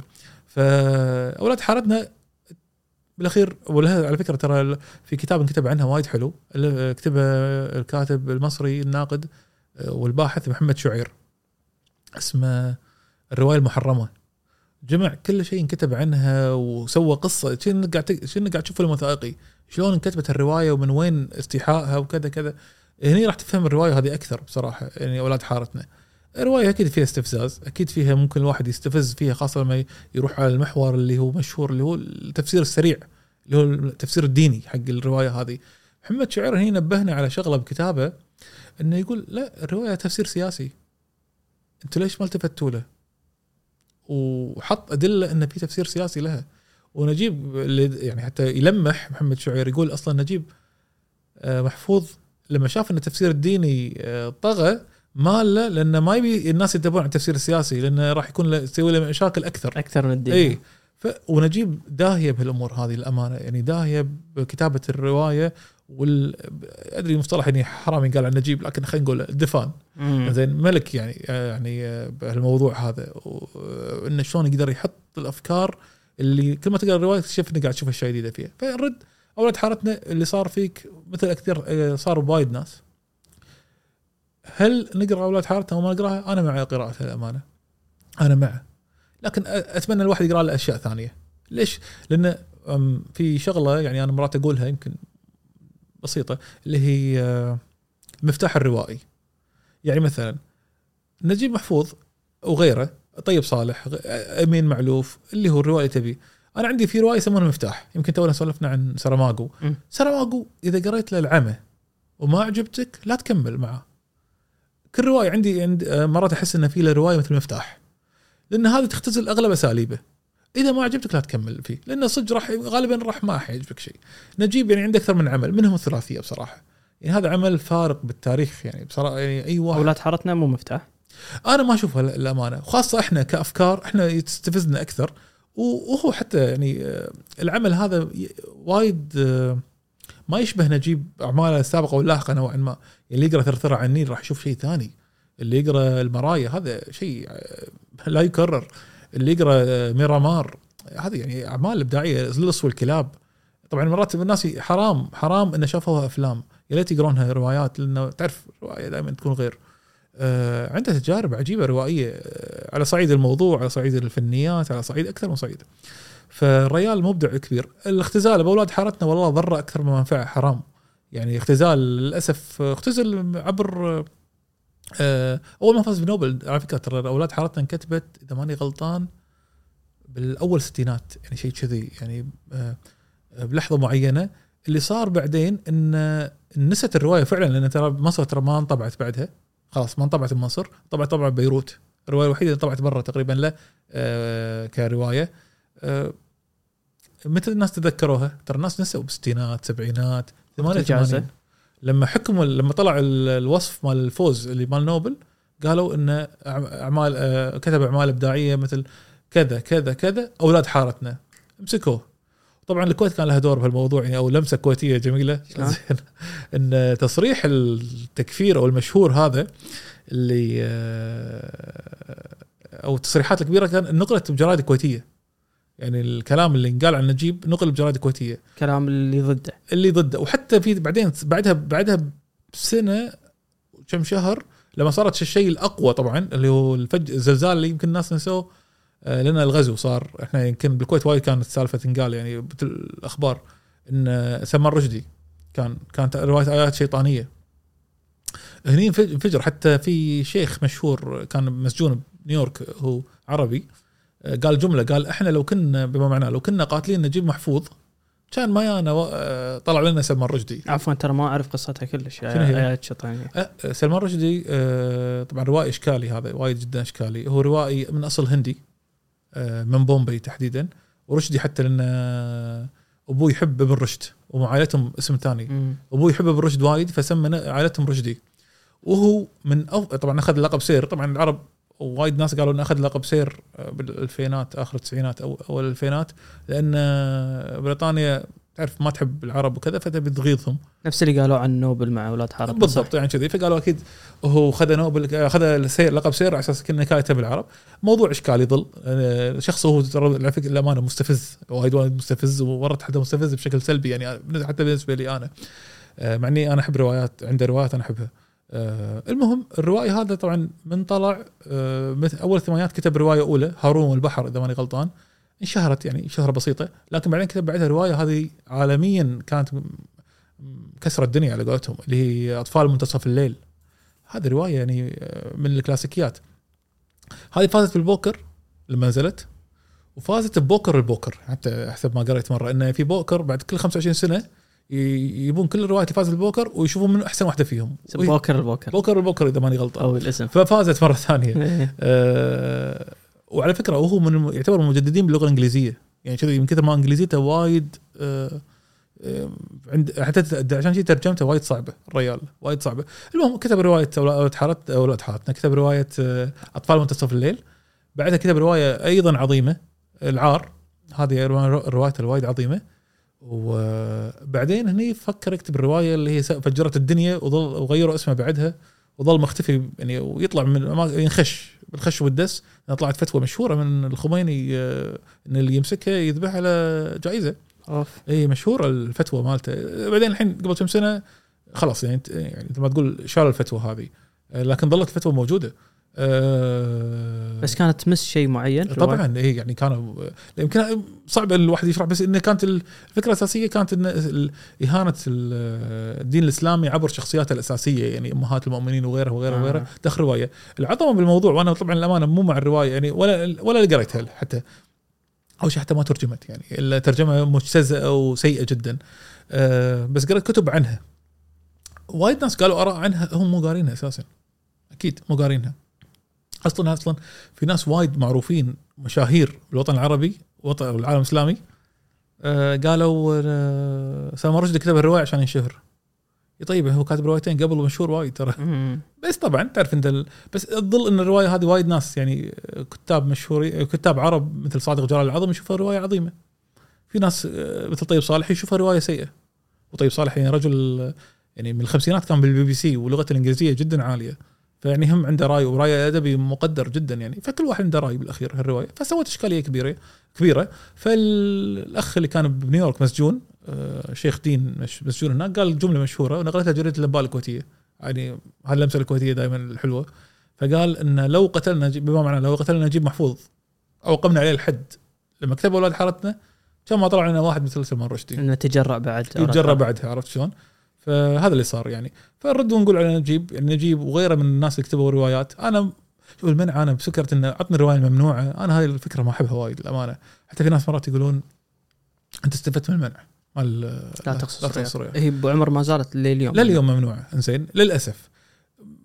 يعني بالأخير يعني فرصة الواحد يقولها يمكن أول مرة أقولها يمكن بلقاء إنه أنا قبل قبل لا تمنع الرواية رحت الرقابة واجتمعت يعني وقعدت مع يعني اخت فاضلة هناك بالرقابة وتكلمنا عن الموضوع هذا وشرحت لها الفكرة العامة وهم كانوا قارينها وعندهم تقرير وحاولت أقول اوصل لهم فكرة إنه والله مو القصد أي إساءة يعني ابدا ابدا.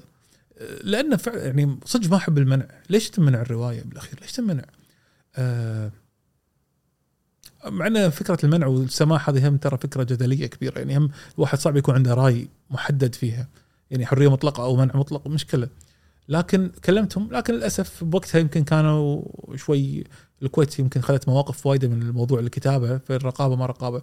الع- العجيب الموضوع إن الفصل الأول اللي هو أكثر فصل يمكن الناس لقوه مستفز نوعا ما أكثر فصل آه، وفي فصل وايد لكن الفصل الأول هو أكثر استفزازا وأنا تعمدت يكون مستفز العنصرية اللي فيه. نشر بجريدة كويتية من الجرايد الرئيسية. وطبعا يعني الله يعطيهم العافية آه، ما كلموني بس هم نشروا يعني مو مشكلة جريدة من الجرايد اللي نحبها. نشروا كامل كل الكلام اللي فيه ولا حد قال شيء. عادي. ما صار شيء والكتاب موجود والناس قرأت الكتاب و بس شو تسوي؟ يعني بالأخير ما ألوم الرقاب ما- للأمانة أنا واحد ترى يعني هذه يمكن وايد قلتها إن أنا والله ما ألوم الرقيب.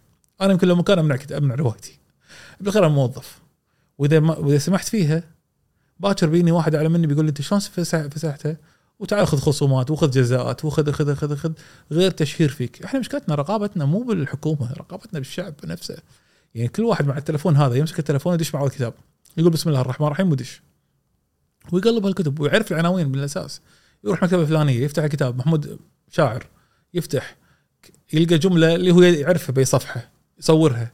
هل ترضون أن يكون هذا في معرض في دولة الكويت الكذا كذا كذا؟ أين غيرتكم؟ سند ويروح يقعد ستاربكس ويشرب قهوة ويشوف كم retweet كم like كم كم وردود اللي عليه وتصير كذا. وهاشتاج ما هاشتاج. الناس الناس صارت الرغبة عندهم إن الشيء يمنع وش- ويكون ويكونون فاعلين بأشياء من هالنوع. صارت رغبة آسف على الكلمة مريضه يعني اتمنى أتمنى الناس يحل اللي فاهمين بعلم الاجتماع والأمور هذه يحللونها أكثر ويشوفون ليش ليش الموضوع صار- حدي بهالطريقة. حرام. استخدام التلفون أكثر من مجال بالشارع وغيره لكن بناء على الكتب اللي قاعد يصير معرض كتاب سنويا وطبعا تدري أنت الحكومة بالأخير أو وزارة الإعلام لما تشوف في صيحة ولجة على كتاب يبقى شيل الكتاب وفكنا ريح راسك. إي ريح راسنا. يعني إحنا في رصيف مثلا بالصالحية كل السيارات تصعد فوق. بنخالفهم كل مرة؟ لا والله ما, ما عندنا أوراق. آه، حط خط الحواجز وسكر الرصيف.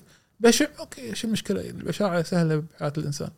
بس أهم شيء يعني لا يسقطون فوق لا يصعدون فوق الرصيف. حل المشكلة بسرعة وفكنا. فما يقولون لا لا لنا رأي لنا قرار لنا لنا لنا لنا.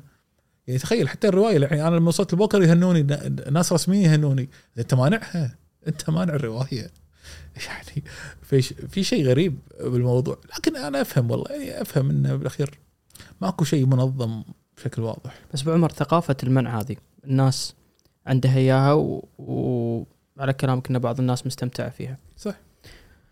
هذه نتاج نتاج شنو؟ نتاج آه، المجتمع نفسه الش- والله شوف يعني بالأخير الرد على الاوائل الأشياء اللي قلناها بهاللقاء هذا إن هو شيء بشري حتى الحين لو تشوف بالعالم أمس أمس قبل أمس آه، قناة ألمانية من أشهر القنوات طردت موظفين عندها بسبب إنهم تكلموا عن قضية فلسطينية بطريقة معينة ففصلتهم يعني وين الديمقراطية بالأخير؟ البشر والمنع والأمور هذه هي فعلا يعني شيء صعب جدلي جدلي آه، لكن أنا بال- بالكويت تحديدا يعني مرات ما يعني تبي تسميه ضعف. الضعف اللي يصير قدام الرغبات الجماهيرية آه، أتمنى يقل. بس يمكن أنا هذا يمكن أفضل طريقة أقدر أوصل فيها الفكرة. الضعف الحكومي قدام الرغبات الجماهيرية أتمنى يقل أكثر. خاصة بس محتاجين طبعا واحد يكون عنده رأي وقرار.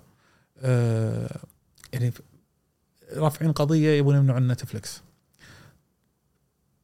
طيب ليش تبي تمنع نتفلكس أو يعني يبون ترى رفع قضية أو يصير في تيار يبي يرفع يبي يسكر شيء معين علشان هذا يأيد شغلة لا أخلاقية، طيب أنت المنصة اللي قاعد تكتب منها الأشياء هذه مؤيدة لنفس الق... لنفس القضية. تويتر فيعني فرضا شنو بالضبط الفكرة العام؟ شنو بالضبط الف... يعني شنو المعيار؟ عشان نرد على التفكير النقدي. شنو المعيار بالضبط؟ شنو المعيار؟ تلقى الواحد يسولف عن شيء معين ويمارسه. عشان كذي سبحان الله يعني هذا ال... ال... الانفصام تبي تسميه بالشخصية يعني شيء مو طبيعي. أنا مرات والله يعني حتى بس يمكن مو شيء علمي شيء يعني مرات الواحد يقول على سبيل الفكاهة يمكن إن مرات يمكن أشوف واحد يلف على واحد بشارع ولا ولا يصعد رصيف ولا ولا ولا يخالف أي شيء ودي مرات أقول أبي أمسك تليفونه بشوف حسابه بتويتر. بشوف اقرا عشر تويتات له. مم. أنا متأكد راح راح تلقى كلام ثاني. يعني مو طبيعي. إذا كل الناس اللي بتويتر قاعد يقولون كلام وايد حلو منو السيء اللي بالشارع هذا؟ منو الناس هذه؟ أنا ماني فاهمها والله. فنرجع على الموضوع الأدبي. الرقابة بال... اللي صارت في الكويت يمكن الأزمة اللي مشهورة مالت الشيخ آه، سعود الناصر أزمة سعود الناصر. هني الحكومة لو كانت واقفة وقفة أتوقع جدية آه، كرقابة و... وما سوت ما سمحت. هذه مرة ثانية على موضوع المصاحف كان ولا؟ لا، أذكر كان لا موضوع رقابي على معرض كتاب في كتب كانت مسيئة لمذهب وغيره انه شلون دخلتوها وشلون تنباع وكذا كذا. هذه أمور هم أرجع وأقول لك جدلية بالأخير. هل نسمح الكتاب يسب ناس إنه ينباع؟ يعني ما أدري. هل الأمور محتاجة ناس تفكر وتقرر وتسوي وتاخذ قرار واضح مسطرة. آه، إحنا مشكلتنا الفوضى الفوضى اللي تخلي أي واحد يشوف معرض الكتاب يقدر يسوي هيصة ويصير مشهور بسبة صارت هذه الحادثه هذه اكيده تتصور صفحة من كتاب ويقولون هذا كتاب شوف الحوار اللي فيه مسخرة وكذا كذا كذا. والناس تضحك شوفوا الرواية الكويتية وين وين بتودونا اخر يطلع كتاب مو كويتي أساسا. يطلع كتاب خليجي مثلا. زين.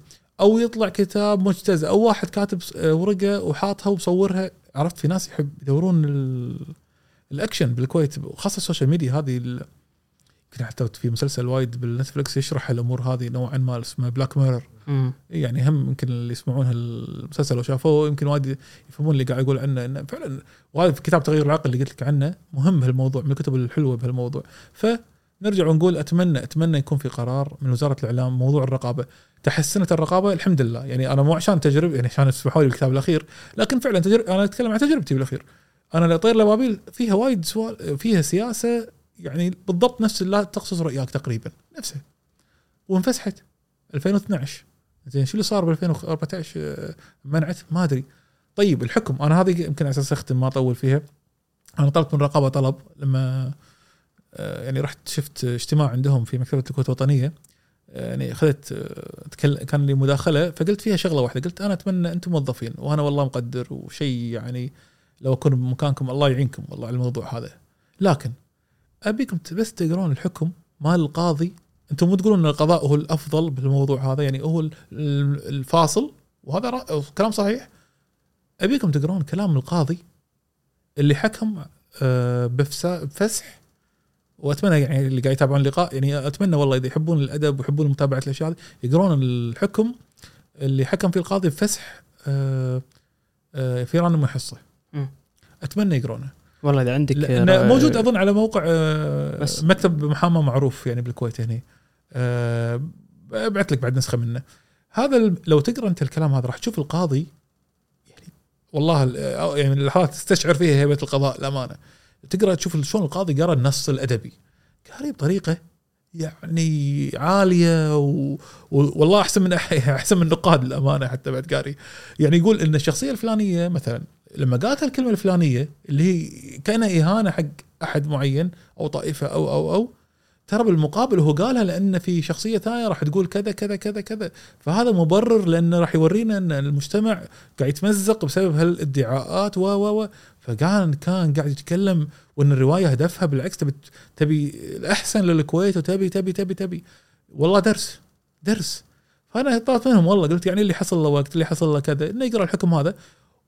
ولما يكتب ملاحظات عن الرواية هذه يخليها مو حدية. ويخليها لقمة سهلة حق اللجان آه، إنها تمنع بسهولة يعني بصراحة. يعني أنت بدايتك بهذه الرحلات السياحية. شوف الرحلات السياحية آه، يمكن أنا كتابي دروب اندلسي اللي سولفنا عنه آه، هني كانت بداية. أنا حتى قلت بالشغل قلت بالكتاب بفصل حتى تحديدا قرطبة قلت فيه إن وأنا امشي باسبانيا بما معناه وأنا امشي باسبانيا كنت استمتع لما أشوف أو لما أشوف جروبات من كل الدنيا تشوف الآثار الإسلامية العربية وايد شيء حلو بس كنت متحسف إنه ما في جروبات آه، عربية تشوف هالأشياء هذه. في عرب لكن يسمونهم سياح آه، أفراد أفراد. لاحقا يعني صار تطورات إنه ليش ما نسوي رحلة ونسوي رحلة؟ بديت بالرحلات. إلى أن تطورت الرحلات تطورت تطورت لين قلت أنا خل أسس لي شركة خاصة فيني يعني أسسها. أنا وعندي شركتي تسيم مذكور أسسنا شركة اسمها باب الرحلات. هني بعد بدينا نطبق الأشياء اللي نحبها بالأمور السياحة الثقافية. يعني حتى كبداية بدينا برحلة اسمها نجيب محفوظ قاهره نجيب محفوظ. تمام؟ شنو فكرة الرحلات هذه اللي نسويها؟ والحمد لله الحين صار ترند يعني وايد على يعني خليجي عربي رحلات سياحية تاريخية. والحلو بالموضوع إنه وايد من الشركات كويتية. يعني حتى يعني منافسين وغيره واذا بتسميهم منافسين طبعا. آه يعني وشري- شركات زميلة. كلها كويتية وهذا شيء وايد حلو إن صاروا معروفين الكويتيين إن هم تطلع منهم الأفكار اللي هي سياحة ثقافية. ف كتابي حولته إلى رحلة دروب أندلسية حولته إلى رحلة سميناها باب الأندلس وقمنا نسوي نطبق الكتاب ونمر على المناطق الإسبانية اللي هي الأندلسية لأن على فكرة الأندلس للحين اسم موجود المحافظة الجنوبية أو جزء من الجنوب اسمه محافظة الأندلس والأسامي هناك أسامي عربية. يعني إحنا قلنا قرطبة غرناطة إشبيلية أسامي مو عربية. لكن وادي الحجارة للحين لليوم موجود. إس- كاسم آه، القلعة الحرة موجود لليوم. ال- المرية آه، على فكرة مربية آه، هم آه، ما أظن عربي مربلة كان بس ينقال له مربلة. آه، فوينخيرولا غيرها هذه أسامي فيها أسامي عربية. عموما فنمر هناك ونشوف الآثار حسب الكتاب اللي مشينا عليه. بعد ما نجحت الفكرة هذه وتعرف مع طفرة ال social media اللي صارت ليش ما نطور الفكرة أكثر؟ عاد بدينا نطورها، ليش ما نروح المغرب نشوف مملكة المغرب يعني بلد وايد وايد حلو. أه وحلو لما أقول حلو حلو ثقافيا. يعني الحضارات اللي توالت على المغرب فيها تشابه طبعا كبير بالأندلس. مرات هي نفس ال- ال- ال- الحضارة. أصلا مرات تكون هي المغرب اللي مسيطر على الأندلس. يعني المرابطين والموحدين هذول أه أه تجمعين حكموا الأندلس بس طلعتهم من المغرب. طلعوا المغرب وحكموا الأندلس فصار حكم اسبانيا من المغرب. أه فالمغرب تاريخ وايد أه إيش كثر مرتبطين هذول أبو عمر؟ وايد وايد. الم... على فكرة صعب تسولف عن تاريخ الأندلس وما تسولف عن المغرب. صعب تسولف عن المغرب وما تسولف عن الأندلس. يعني يعني آه، وايد مرتبطين ارتباط آه، يعني ما ما ينفكون بصراحة. آه، خاصة إن وايد من الناس اللي طلعوا من الأندلس ترى الفكرة طلعت المسلمين من الأندلس مو مع- مو 1492 المشهورة لا لا. قبل 300 سنة أصلا في شاعر قال بنص أو بدايات أو خلينا نقول بنص التاريخ الأندلسي قال بيت إن شاء الله عاد ينقال صح يقول يا أهل اندلس شدوا رحالكم فما المقام فيها إلا من الغلط. السلك السلك ينثر من أطرافه لكن سلك الجزيرة منثور من الوسط. متى قال هالبيت؟ لما سقطت طليطله طليطله بنص إسبانيا تقريبا. فلما طاحت طليطله بدأوا المسلمين يخافون. لأن بنص اسبانيا بدأت الحكم يتهدد بدأوا يهاجرون المغرب. فوايد جماعات وأسر وعوائل وصناع وعلماء هاجروا راحوا المغرب. فالمغرب رحنا لها وشفنا آثارها الأندلسية المغرب المغاربية الحلوة الكذا كذا والتاريخ الأكل المغربي يعني وايد مميز. آه، بعدين ليش ما نسوي باب تونس؟ رحنا شفنا تونس وحضارة تونس وغيرها وغيرها وغيرها.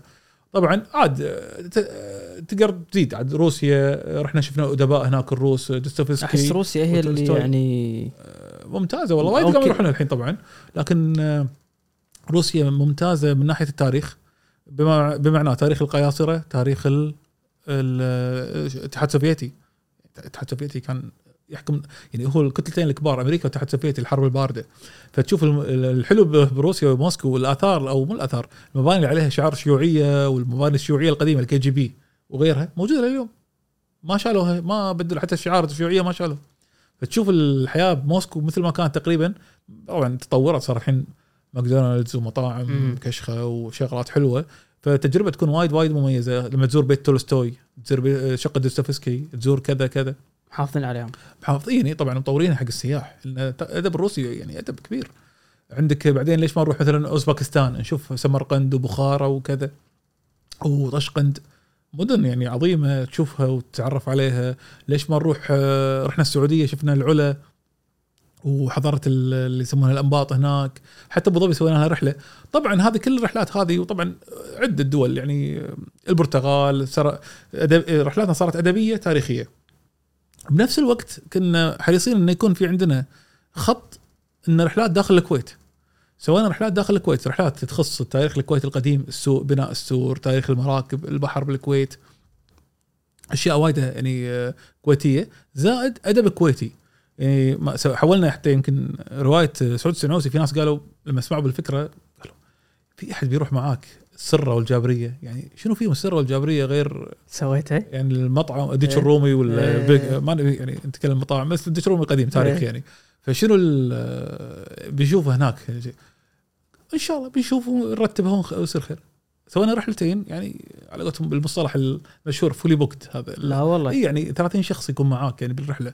عرفت؟ رحلة مدفوعة مو free يعني الرحلة. ف بس قاعد اتخيل بالسرة الجابريه يعني. ولا يمشون بين الفرجان و... وهذا البيت هني بيت فلان كت... البطل اللي صار لقبه كتكوت هني بيت. هذا بيت فلان هذا بيت ال... العائلة الفلسطينية هذا بيت الكذا هذا بيت آه هني وهني البقالة اللي فيها فل- الفلانيه وكانت فعلا في بقالة الحين انهدمت انهدم المجمع اللي فيه البقالة فقابلنا حتى اللي بالبقالة اللي هو يا بالرواية لكن ما يدري عن نفسه انه بالرواية. مم. بس بعدين آه، راح. فوايد تفاجئوا يعني آه، إن في احد يروح وعبرنا الجسر اللي بينهم ال- الجابرية و- والسرة. يعني تخيل صار معلم. إيه. زين. وبعدين طبعا نقعد مع سعود سنعوسي ون ونتناقش بالرواية. تمام؟ سويناها يمكن ثلاث مرتين ثلاث مرات نسيت والله بس أظن ثلاث- مرة ثلاث مرات يمكن. آه، بعدين بعد تعاوننا مع آه، الكاتبة يعني آه، منى الشمري. عندها روايات تحولت إلى مسلسلات. مسلسلات وايد كانت ناجحة. يعني لا موسيقى في الأحمدي آه، هذه المسلسل وايد مشاهداته كانت آه، لأنه. ما شاء الله عليها. يعني هي بالمسلسلات قاعد آه، تقدم يعني مستوى مستوى نظيف. يعني بصراحة الواحد يقول يعني نفتقده يعني بين المسلسلات ال- اللي مستواها يكون مش ولا بد يعني. فلما سوينا سوينا رحلة بالأحمدي. يعني تخيل الناس يروحون معاك الأحمدي. ويتمشون ونشوف الكنيسة هناك وندش بالكنيسة ونشوف القداس اللي بالكنيسة ونشوف ال ال وقعدنا ببيت بالأحمدي يعني هم بعد بيوت الإنجليزية هذه. وقعدنا و وصار نقاش بيننا وبين آه، منى الشمري ككاتبه جاسم النبهان كان معانا بواحده من الرحلات. آه، الثاني كان معنا بعد فنان ثاني آه، هم من ال- الأبطال العمل يكون معنا أبطال عمل والكاتبة ونناقشهم بالعمل يعني هم ما تكون بس تمشي إنه يصير مناقشة والكل قال الرواية أو شايف المسلسل ففي عندنا خط اللي هو برا آه، سياحه اللي برا والخط الداخلي. والحمد لله والله يعني آه، أنا مستمتع. يمكن كورونا بس شوي سوت لنا مثل بو يعني أعطتنا شوي آه، توقف عن الرحلات. والحمد لله الحين إن شاء الله ترد شوي العجلة. يا شنو؟ حمسني والله. إحنا عندنا طبعا السنة هذه يعني عندنا أكثر من رحلة. يعني اللي اعلنا عنهم ما شاء الله يعني الأقصر. هذه ثاني مرة نسوي سويناها قبل كورونا بشهر تقريبا. هذه فيما يتعلق بنجيب محفوظ. لا لا الأقصر هذه آه، بين الأقصر وأسوان. أنت تشوف الاقصر الحضارة المصرية ترى على فكرة يعني دائما إحنا مرتبطين الحضارة المصرية هي الاهرامات الحضارة المصرية عاصمتها طي- طيبة أو آه، اللي هي الأقصر الحين حاليا. آه، وحتى في كلام ان الأقصر جمع قصر لأن كانت فيها القصور قصور الفراعنة أكثر في رأي كذي. فالأقصر وأسوان هي اللي هي الحضارة الفرعونية. والمعابد الكبيرة. مم. فإحنا راح نركب المركب بالن- بالنيل نمشي ونش- وكل مرة كل يوم يوقف عند آه، قرية من القرى اللي فيها معابد المشهورة ونشوف المعابد آه، الصبح لأن نرد مرة ثانية المركب ونكمل. نشوف بالكروز هذا نشوف كل الحضارة المصرية. وطبعا مختلفة وايد طبعا في اختلافين رئيسيين. أول شيء الاهرامات طبعا كلنا نعرف الاهرامات لكن وهذا شيء عظيم وايد وايد. يعني تجربة دخول أصلا خوفو هذا يعني هرم دخول أصلا عجيب. لكن الحضارة المصرية لما تشوفها هناك على الأرض المعابد والأعمدة وكذا راح تقول أوف شنو هالحضارة هذه؟ وشنو كانوا هالناس يشتغلون؟ وشنو كانوا ال... وين كانت واصلة يعني الحضارة عندهم؟ يعني شيء شيء آه، مؤثر الامانه وعلى فكرة تأثيرها بالعالم ما كل الناس يعرفونها هي تأثير معماري حتى. خل الحضارة المصرية ككتابة شلون أثرت بالأفكار بالعالم. لأن على فكرة ترى أغلب الأساطير اليونانية و, و... يعني زيوس مثلا لما يتوهق مع الآلهة بالاولم مثلا ينحاش يروح الفيوم يروح مصر ينخش بين الزرع تلقى الأسطورة شي تصير. يتم ذكرها بالأساطير. اي طبعا لأن وكل علماء وايد هيرودوت أبو التاريخ والعلماء ال- الفلاسفة وعلماء يعني العلوم التطبيقية اليونان ترى وايد لو تقرأ سيرهم راح تلقاهم كانوا رايحين مصر. الحضارة هناك فعلا كانت. فوين كانت بالضبط؟ هناك بين الأقصر وأسوان راح نشوفها. حتى النيل اللي موجود هناك راح تشوفه مختلف وايد عن نيل القاهرة. يعني تخيل يعني نيل نيل شفاف أزرق شيء يعني آه، مفاجئ للأمانة.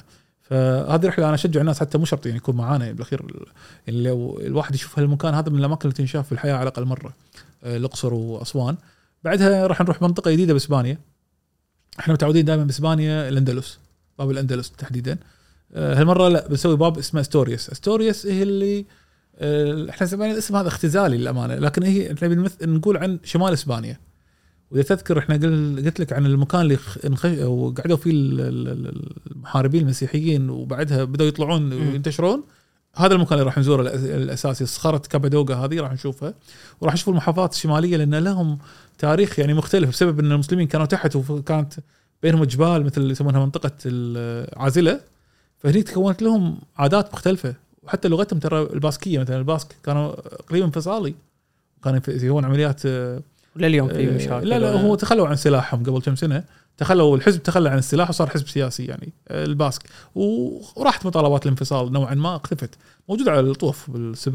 بالطوبة، إي. يعني أصورها بس إقليم وايد حلو والإسبان أنا وايد شعب لطيف. بس يختلف يعني الشم يعني أنا بصراحة كل اللي نعرف يعني أو حدك إن صعدت توصل مدريد, ما يمكن. صح. ففي ذاك الاختلاف بين شمال إسبانيا وجنوب إسبانيا؟ يعني تخيل انت بالكويت لو بين الديره ليه الصباحيه ولا صباح الاحمد راح تشوف في اختلافات صغيرة. إسبانيا لا اختلافات حتى على صعيد اللغة اللهجة. راح تلقى اختلافات اللهجة الكتالانية غير ال- الباسك غير مختلفين مدريد وذاك الصبح. حتى لو تدش على موقع إسباني يعني أنت موقع ماركة إسبانية راح تلقى اللغات راح تلقى علم اسبانيا مرتين ينحط إيه، مرة بالكتالون مرة مثلا كذا. بالقشتالية أنا أنا أنا قاعد أحاول أتخيل لأن أكثر مرة عادات. أفكر شمال إسبانيا إني أروح بس قاعد أفكر شكليا يعني هل هي مشابهة حق آه كطبيعة؟ اي لا لا اختلاف كبير. اي أنا يعني شوف الأندلس اللي إحنا نحبها وخضراء ولما الواحد يروح هناك وجادك الغيث والأغاني الحلوة هذه كلها وبروح تلك الأرض ما أطيب الربا والأغاني اللي عرفت اللي مرات لما شغلها الكل يسكت ويسمع مع الجو العام. الشمال هذا أخضر بطريقة يعني آه، ما يج- ما- وجبلي بطريقة ما تشابه الجنوب هذا كله. آه، الأكل عندهم مختلف يعني ترى إسبانيا في ناس يقولون لا لا عندهم إسبانيا كل منطقة لها أكلات خاصة فيها. في في صوب يعني مثلا صوب غرناطة أفضل شيء تاكل لحم. في صوب فالنسيا تاكل البهية اللي هي العيش اللي فيه دياي ولحم وكذا. في منطقة بس سمك أفضل إنك تاكل سمك في منطقة كذا كل منطقة لها منتجات خاصة فيها مشهور مطبخ خاص في تنوع. طبعا البرتغال هذه بعدها قصة ثانية بعد. فكل منطقة لها شغلها الخاص. آه، عندنا أسباب stories هذا راح يكون. طبعا آه، بعدين راح يكون في إن شاء الله روسيا مثل ما قلت لك الأدباء الروس وغيرها آه، في طبعا مفاجآت شوي لأن نحرقها عاد هذه. زين وفي آه، إن شاء الله المغرب وايد رحلة مطلوبة ويحبونها الناس. بس يعني إحنا نحاول كل سنة إن لو فرضنا عشر رحلات خمس رحلات كلاسيك أو فيها تطوير وخمس يكونون يدد. إيه. يعني تحدى نفسك شوي. لازم شوي. لا لأن الناس اليوم معانا ودهم يشوفون أشياء جديدة ود في بعضهم خلاص ما يبي يسافر ما بيسافر إلا معاك فلازم تجدد له صعبه يعيد حتى لو يعيد بعضهم يعيد والله صدق مرتين إي والله. يعيدون يستمتعون بالديرة ويستمتعون بالصحبة نفسها يعني الجو العام بالرحلة في ناس يحسبون انه يظنون إن الرحلة آه، جدية ولا يعني جو شوي. هذا لا لا فيها آه، يعني صداقة. وسوالف وتجارب حياتية يعني أنت الباص بالرحلة هذا كنا مؤتمر متنقل يعني أوكي سولفنا عن التاريخ التاريخ أنت بتسمع إيش كثر يعني؟ 10 دقائق ثلث ساعة نص ساعة؟ بس خلاص يعني بتقول بس التاريخ السيء؟ يقوم واحد مثلا أنا لأني أكون عرفت اللي موجودين معانا سواء مسافرين معانا من قبل أو تعرفت عليهم أول يوم ثاني يوم وأعرف شنو مثلا الأشياء اللي يشتغلونها الأشياء اللي يحبونها اللي مثلا أنا واحد مثلا من أشهر اللي ساقوا راليات بالخليج. مثلا يتكلم عن الراليات وهو بنفس الوقت ما شاء الله عليه يحب موضوع القهوة والأمور مم. اللي تخص القهوة و... وعنده أمور فهذا مثلا ويحب الشعر العربي فهذا يعني يتكلم والناس يستمتعون بحديثه في واحد ثاني مثلا بالدفاع المدني قاعد يسولف عن الدفاع المدني ويسولف عن حوادث مشهورة بدبي صارت معاه لما شب شبت نار وكذا شلون اشتغلوا. في واحد مثلا مكان ثاني يسولف في دكتورة علم نفس تسولف لك عن موضوع علم نفس. في واحدة دكتورة سكر.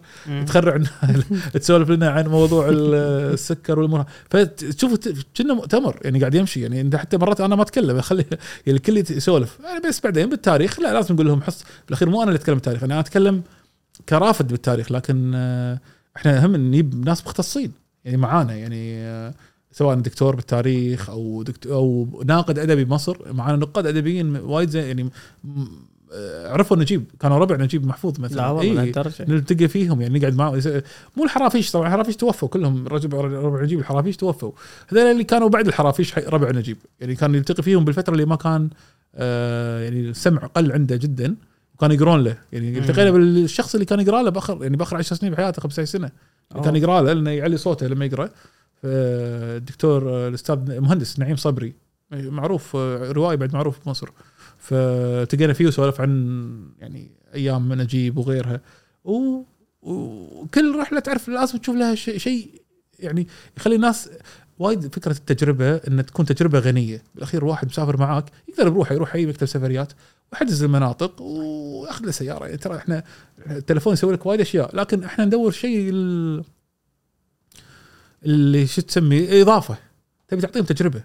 الأكل. الأكل يعني تودي واحد مثلا آه، روسيا وبعدين توديه مطعم عربي عشان ياكل آه، كبسة مشكلة تصير يعني لا خليه يجرب أكل روسي. آه، ما راح يتقبله فراح ننوع له. الكويتيين مثلا يحبون أو الخليجيين يتقبلون الإيطالي أكثر مطبخ إيطالي. فنحاول مرات ندخل إيطالي شوي بس على أكل أساسي بالديرة نفسها. المطبخ الاسباني خليهم يجربون أكلات إسبانية. إيطاليا لما سويناها حاولنا يجربون أكلات إيطالية وغيرها. يعني الأكل بالأخير بروحه ثقافة ثقافة. تروح تروح توديهم مزرعة توديهم مزرعة زيتون في إسبانيا. يشوفون فكرة آه، يعني المزرعه هذه متوارثة ابا عن جد من 300 سنة تقريبا. فيسولف عن شلون الزيتون وشلون العرب طوروا الصناعة عندهم. والدليل إن أغلب تسميات ال- الآلات والمزروعات و و و كلها أصلها عربي. ويتكلم طبعا وفي واحد مترجم يكون معه يترجم لنا.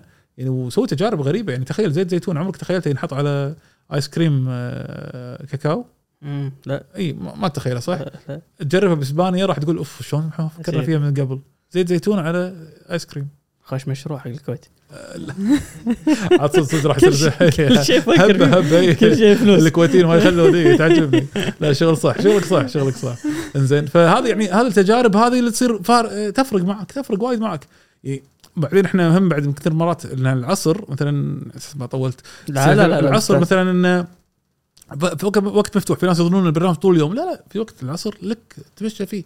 بس إحنا شو نسوي دائما مرات؟ يعني نقول حق الناس خاصة بمناطق معينة مثل الأندلس لأن لها حميمية وأشياء كذي يعني في نقول لهم يا جماعة break ساعتين وكيفكم؟ الموضوع سهل.